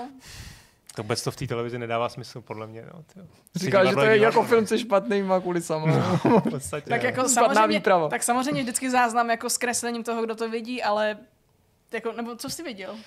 Něco tam bylo z Davidskýho právě, kde jsem do toho měl fakt velký očekávání. A z Davidský tě zklamalo, jo? No právě, já jako zrovna asi ty jejich záznamy mě zrovna baví a přijdou mi dobře zpracovaný. Tak já obecně prostě v divadle mám rád, že tam je ten kontakt. No. Tak jako samozřejmě. To tady jako rozumím, jako, že jako asi s tím moc jako udělat nemůžou. Taky mám pocit, že ta produkce nebyla dobrá, že to prostě natočili často jednou kamerou nějakou, ještě bych řekl. Jo, jako některý ty starší scénaře, to je pravda, tam prostě... Ale... Čistě jenom jako jejich pracovní záznam, ale jako který se rozhodli v podstatě jako zveřejnit. Ale tak to možná tak... Já jsem možná přesunu k tomu Dramoxu, to možná jako lepší. Povídej. Protože já teď právě klasika, je léto, ale věnuju se škole, takže dopisuju seminární práci, takže jsem se zase trochu vrátila k divadlu a kromě toho, že nakoukávám teda staré inscenace z divadla Na zábradlí, o kterém teď píšu jednu seminární práci, tak Dramox, který si předplácím pár měsíců a taky jsem tam teď delší dobu nic neviděla, protože zkrátka není čas, že ano. Ale chtěla jsem právě doporučit, i když ty si mi teď tady jako trochu jako hodil do toho vidle, tak chtěla jsem jako doporučit to zrovna... To se nenech vůbec jako to, když někdo tady skritizuje. Tak jako já jsem velký fanoušek prostě toho Davidského divadla, takhle. To já taky akorát, že nesnáším tu jejich, nic. Povídej. Ne, povídej, to mě zajímá. No lístky, prostě nedáš se tam koupit lístky. Jako, to je prostě taky úplně... samozřejmě, že proto tam nechodím. I když bych chtěla. Když si divadlo a dívěk se tam chodí lidi, prostě mají tam scénu pro 150 lidí a jako... Ale tak zase je to pěkně komorní. Jo, já tomu rozumím. Jako reálně já chodím prostě na Davidský jinde, když hraju jinde a ne u sebe. Ale jako stojí to za to a právě jsem ocenila, vzhledem k tomu, že tam zpřístupnili i právě ty starší pracovní záznamy, tak samozřejmě jako teoreticky mohla bych chodit do divadelního institutu, ale tam jsem jako úplně moc chodit nechce, jako chodit a koukat tam někde prostě ve studovně na záznamy, takže Dramoxu plná ideálka a já jsem totiž obrovským fanouškem, jako mým nejoblíbenější kniha moje jsou Bratři Karamazovi. A to se potom váže i k divadelní hře, kdy je prostě mojí nejoblíbenější divadelní hrou, jsou prostě Karamazovi od jako zpracování Evalda Šorma. Jako bych slyšel většinu mladých lidí, kteří to normálně říkají, zatímco se poflakují po těch foodcourtech v nákupních centrech. Prostě by se měla udělat nějaká anketa, protože to by řekli všichni, prostě jako Kristýna, jo. To už si viděla tu novinku na Netflixu. No ale to nový, jako to nový zpracování, to nastudování, to mě teda ale nezaujalo, pane kolego. Já tak prostě bratři Karamazovi jako moje velká srdcovka a snažím se nakoukávat prostě nejenom jako nejenom české verze, česká zpracování, ale třeba v zahraničí, což i když teda jako Dramoxy má zahraniční inscenace některé, tak teda jako tohle bohužel jako úplně ještě nenabízí tolik jako obsahu, který bych já ocenila. Ale zkrátka mě hodně před lety ovlivnil právě film, který jako zpracovával přímo tu davidskou inscenaci, nazvanou jenom jako Karamazovi, tuším, že to je rok 2007 nebo 8 možná, 8 asi spíš. A ten mě tady jako hodně ovlivnil a celý ty roky jsem si říkala prostě, že bych chtěla vidět tu původní hru. Ono se to hrálo toším od roku 2000 a mělo to derniéru v roce 2014. A shodou okolností to mělo derniéru v ten týden, kdy jsem já ten film objevila. Takže to bylo tenkrát strašná jako bolest, že jako to jsem tenkrát ještě nevěděla, že sehnat lístky do Davidského je takovej jako nemožný úkol, takže... To mi připomíná, jak jsem v roce 2000 objevil skupinu Temptations, jenom abych zjistil, že většina jejich členů už je dávno po smrti, což mě skoro rozbrečelo, když jsem si je zrovna oblíbila, pak jsem zjistil, že jsou všichni mrtví. Jako true story, s ním by normální člověk nepřišel takovouhle blbostí. Ale tak prostě jsem si říkala, chci vidět prostě tu původní inscenaci. A boom, prostě asi před dvěma... Zrovna ti zrušili. No, jako zrovna mě zrušili, že jo, tak stejně bych se tam jako nedostala ve 14, ale zkoušela jsem to, jako, to bylo nějak, mami, a můžeme jít do Prahy? No, jako to nevyšlo, jo, samozřejmě, a jako to jsem nevěděla. A to jsem nevěděla ani, že nejsou ty lístky. Ne, tak jako dostat se do Prahy není problém. No. Dostat se z Prahy zpátky na Šumavu, to problém je. Jo, vidíš, tak to máš skoro jako ta Iveta, na kterou se tady ptal Honza, jestli jsem to sledoval, tu taky rodiče nejdřív nechtěli pustit do Prahy. Se o sépeši slíbí, že se o ní postará, že jo? No. Se postaral. Tak já jsem jako nakonec musela čekat tak dlouho, až to přidali na Dramox. Sice je to teda kvalita záznamu samozřejmě zhoršená, ale jistým způsobem je to autentický, takže já jsem konečně viděla původní prostě Davidský Karamazovi, jsem spokojená, takže jako každý, jako kdo má rád divadlo, Dramox je skvělá věc. Já to zkusím. Takže prostě, jestli tu je někdo, kdo má rád divadlo, tak Dramox jako doporučuji už delší dobu, ale teď jako s tím, že mě tam vyloženě potěšili něčím, jako co jsem chtěla dlouho vidět, jinak samozřejmě využívám toho, že tam jsou inscenace z moravských divadel, kam se pochopitelně já nedostanu, teď jako už v současnosti Pražák, tak teď jako sice mám pokrytá pražská divadla, ale holt Brno, Ostrava a tyhle věci, to holt nezvládám, ale celkově stojí tam za zhlédnutí spousta věcí, třeba z Fidlovačky, z divadla v Dlouhé, i ty Davice, takže... I když třeba nejste fandové divadla, tak jako myslím, že jsou tam věci, které by mohly jako zaujmout i člověka, co prostě do toho divadla nejde a nesedne si tam, ale čistě jako streamovací služba s tím, že se koukne místo filmů na prostě záznam inscenace zpracovaný, některý jsou tam jako zpracovaný vyloženě fakt jako na více kamer, po záběrech a všechno takhle, není to zkrátka jenom jeden záběr, jako jsou třeba ty pracovní záznamy přímo z divadel, co odkupují nebo takhle, takže jako spousta těch věcí je prostě jako zajímavá podívaná, myslím si, že i pro lidi, co prostě jako divadlem jako nežijí. A navíc dvě výhody, můžete na to domů jít i ve svetru, nebo za blbce a když vám zazvoní mobil, tak vás herci nebudou nenávidět. A můžeš to vypnout. Tak z divadla se tak, to nelíbí. To právě nejde odejít. Jako úplně odejít. Ale jo, nebudeš tam mít zase ty dobrý zážitky. Třeba jako když já jsem uprostřed řady, jak se jako zvedneš a teatrálně odejdeš. Ale jo, lidi to dělají. Všichni to vidí. To je nezvořilý, ne? Bludra to nebaví, odchází. Můžu to posoudit. Ale vždycky sedíme na té šatně a koukáme na ty lidi, jak odcházejí. Kdo nenápadně berou kabát a utíkají. Ten vypadá měkký, ten nevydrží. Nenápadně nemůžou, nenápadně musí přijít za námi, ale v létě to jde s nás, že jo? Takže prostě jenom tak jako koukáme na ně z dálky, jako jak odcházejí, jako my o vás víme. A třeba si nedáváš věci do šatny, ani musí se tomu vyhnout. No, tak v zimě většinou jo, ale v létě já to jenom jako... bych nechtěl rušit, jako uprostřed toho, když samozřejmě o přestávce tam už jako se... No jasně. Ale pak jsou lidi, co ti to přijdou vyčíst na šatnu, že se jim to nelíbí a přijdou to vyčíst lidem na šatnu. No tak to jsou to ale nějaký, tam... co si chtějí popovídat, to by vůbec neberu jako vážně. No, takový máme v komentářích taky. No ale mimochodem, teda já musím říct, že když jsme tohleto téma načali a mluvil jsem tady o té britské královské rodině, že Helen Mirren, kromě toho filmu Královna, taky hraje v divadelní hře Audience a ta v češtině nakonec, nebo v Česku byla taky uvedená, tu její roli hraje, jak se jmenuje, Janžurová křestním jménem. Cože? Janžurová, jak se jmenuje křestním jménem. Iva Janžurová, pardon, prostě. Ne, Iva Janžurová. A to dokonce ten záznam taky existuje, ale ten originál, ten je teda úplně boží, ale to mě přivádí k druhému tématu, vlastně takový podotázky, a sice, že ten originál vidět legální cestou, to je jako výzva, protože to tady tu a tam šlo, myslím, že to v Airu dávali, když to bylo čerství v rámci takových těch přenosů z divadel. No. Ale mě se teda, a to by mě zajímalo, jestli vám to děje taky a vám taky, že já se teda snažím být fakt jako maximálně prostě fair a štve mě, jak často se mi stává, že prostě něco, co chci vidět, nemůžu na žádný té službě vidět. No. A tím nemluvím o tom, jako že všechno není na Netflixu nebo všechno není na HBO. Na to jsme si dávno zvykli, že prostě musíš toho platit milion nebo něco předplatit jako vojo. Ale někdy to ani nenajdeš, jo. Za tím účelem samozřejmě používám Filmtoro nebo něco, abych si to zkontroloval. A byl bych ochoten si to buď koupit i jako jednotlivě, když by to bylo na Google nebo na iTunes. A hrozně často se mi to stává. A to dokonce samozřejmě sahám i po Da Films nebo Aerovodu, kde velmi často najdu věci, které jinde třeba nejsou a přitom jsou úplně super a říkám si, no tak to určitě bude tohleto, že jo, na všech těch službách, není to ani na jedný, ale často jako pohořím, jo, takže takhle jsem teda odcházel třeba tenhle týden zklamaně, že jsem doufal, že se podívám na dokument, a který to teďka byl? Ne McLaren, o Williamsovi myslím, jo, o Williamsovi, a samozřejmě v Česku nikde jako legálně není, no, takže jsem si místo toho pustil něco jiného, že jo, samozřejmě. Tak mi zajímalo, jak často se dostává vám. Často. Teď jsem to řešil, byl film dokument o tom GoldenEye a mají to prostě pod paywallem námazem. No. Jako. Prostě se tak prostě musí zapnout VPNku, tak to je ještě řešení, když si říkáš, oni ti házejí prostě klacky pod nohy a já jim to ještě budu platit, no tak nakonec to udělám, ale jako jsou bohužel věci, které se fakt dohrát. A docela častý je, opravdu si to člověk musí hlídat tu premiéru, protože většinou po premiéře oni to v okamžiku, kdy to dokončí, nebo kdy je premiéra, tak se to dá. Jo. A potom je problém vlastně po letech. Jako. No, ten Williams je typický, to jsem někde viděl určitě. Já si totiž myslím, že to bylo na Netflixu, když ho nemáš v češtině. Aha, a jo. Možná to i funguje, tak já mám pocit, že jsem to už jednou viděl nebo sledovala. Určitě bych řekl, že to bylo na Netflixu po přepnutí do angličtiny, ale teď se mi to jako ani nechtělo řešit, takže jsem prošel jakoby ty primární zdroje a možná, kdybych jako nebyl líný, ale já jsem se už tím nechtěl mordovat, a kdybych jako ještě zkusil ten Netflix přepnout do angličtiny, že by se mi to zobrazilo jako bez logicky jako český podpory, ale že by to tam bylo. Ale je to vlastně docela jako blbý, že máme tolik možností. Proto jsem si na to taky vzpomněl, protože mluvíš o takové možnosti atypický, ale dneska už je o normální, jako nechat si streamovat divadelní hry a přesto je tolik úplně běžných nebo normálních věcí, žádných níž undergroundových, prostě 70kových eroťáků. Jo. Nevím, proč mě to napadlo, možná protože je hledám.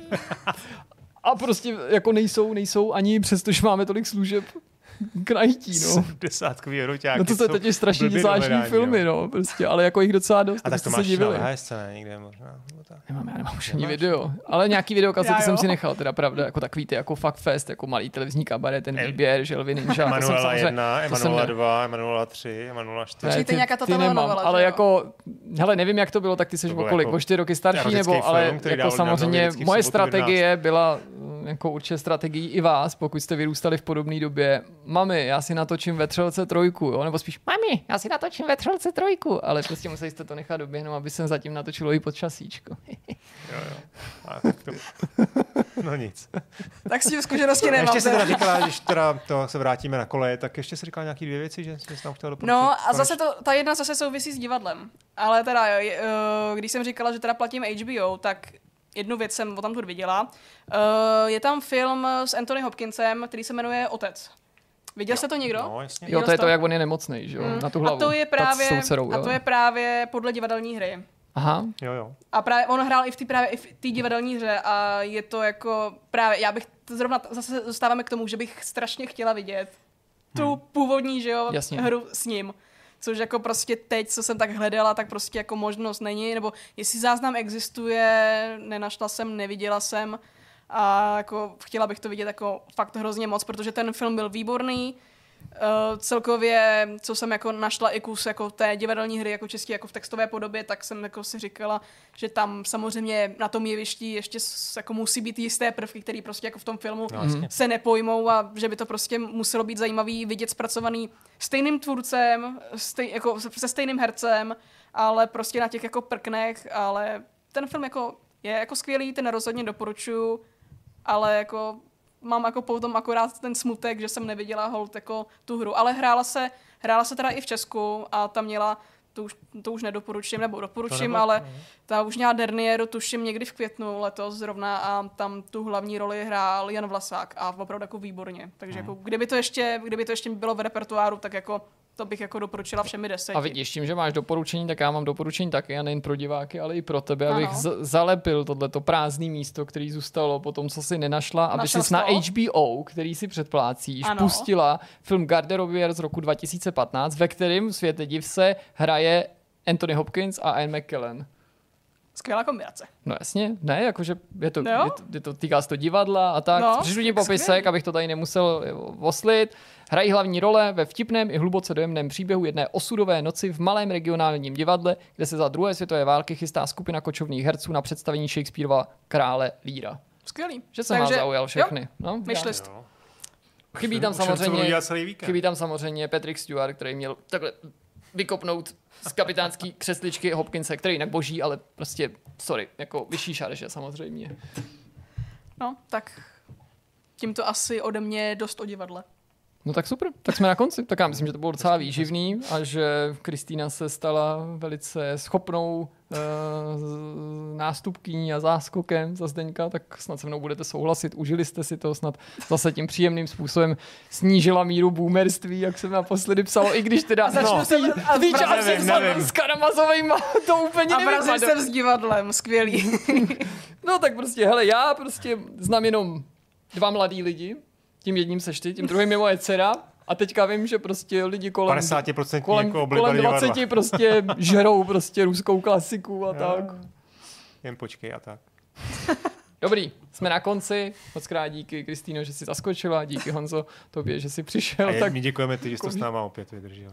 Tak, poděkovali to, ale bude pozitivní začátek nového týdne, do kterého vyskáčete rovnejma nohama, zatímco my teprve vyhlížíme víkend. Díky za pozornost, mějte se moc hezky. Ahoj. Čau. Ahoj.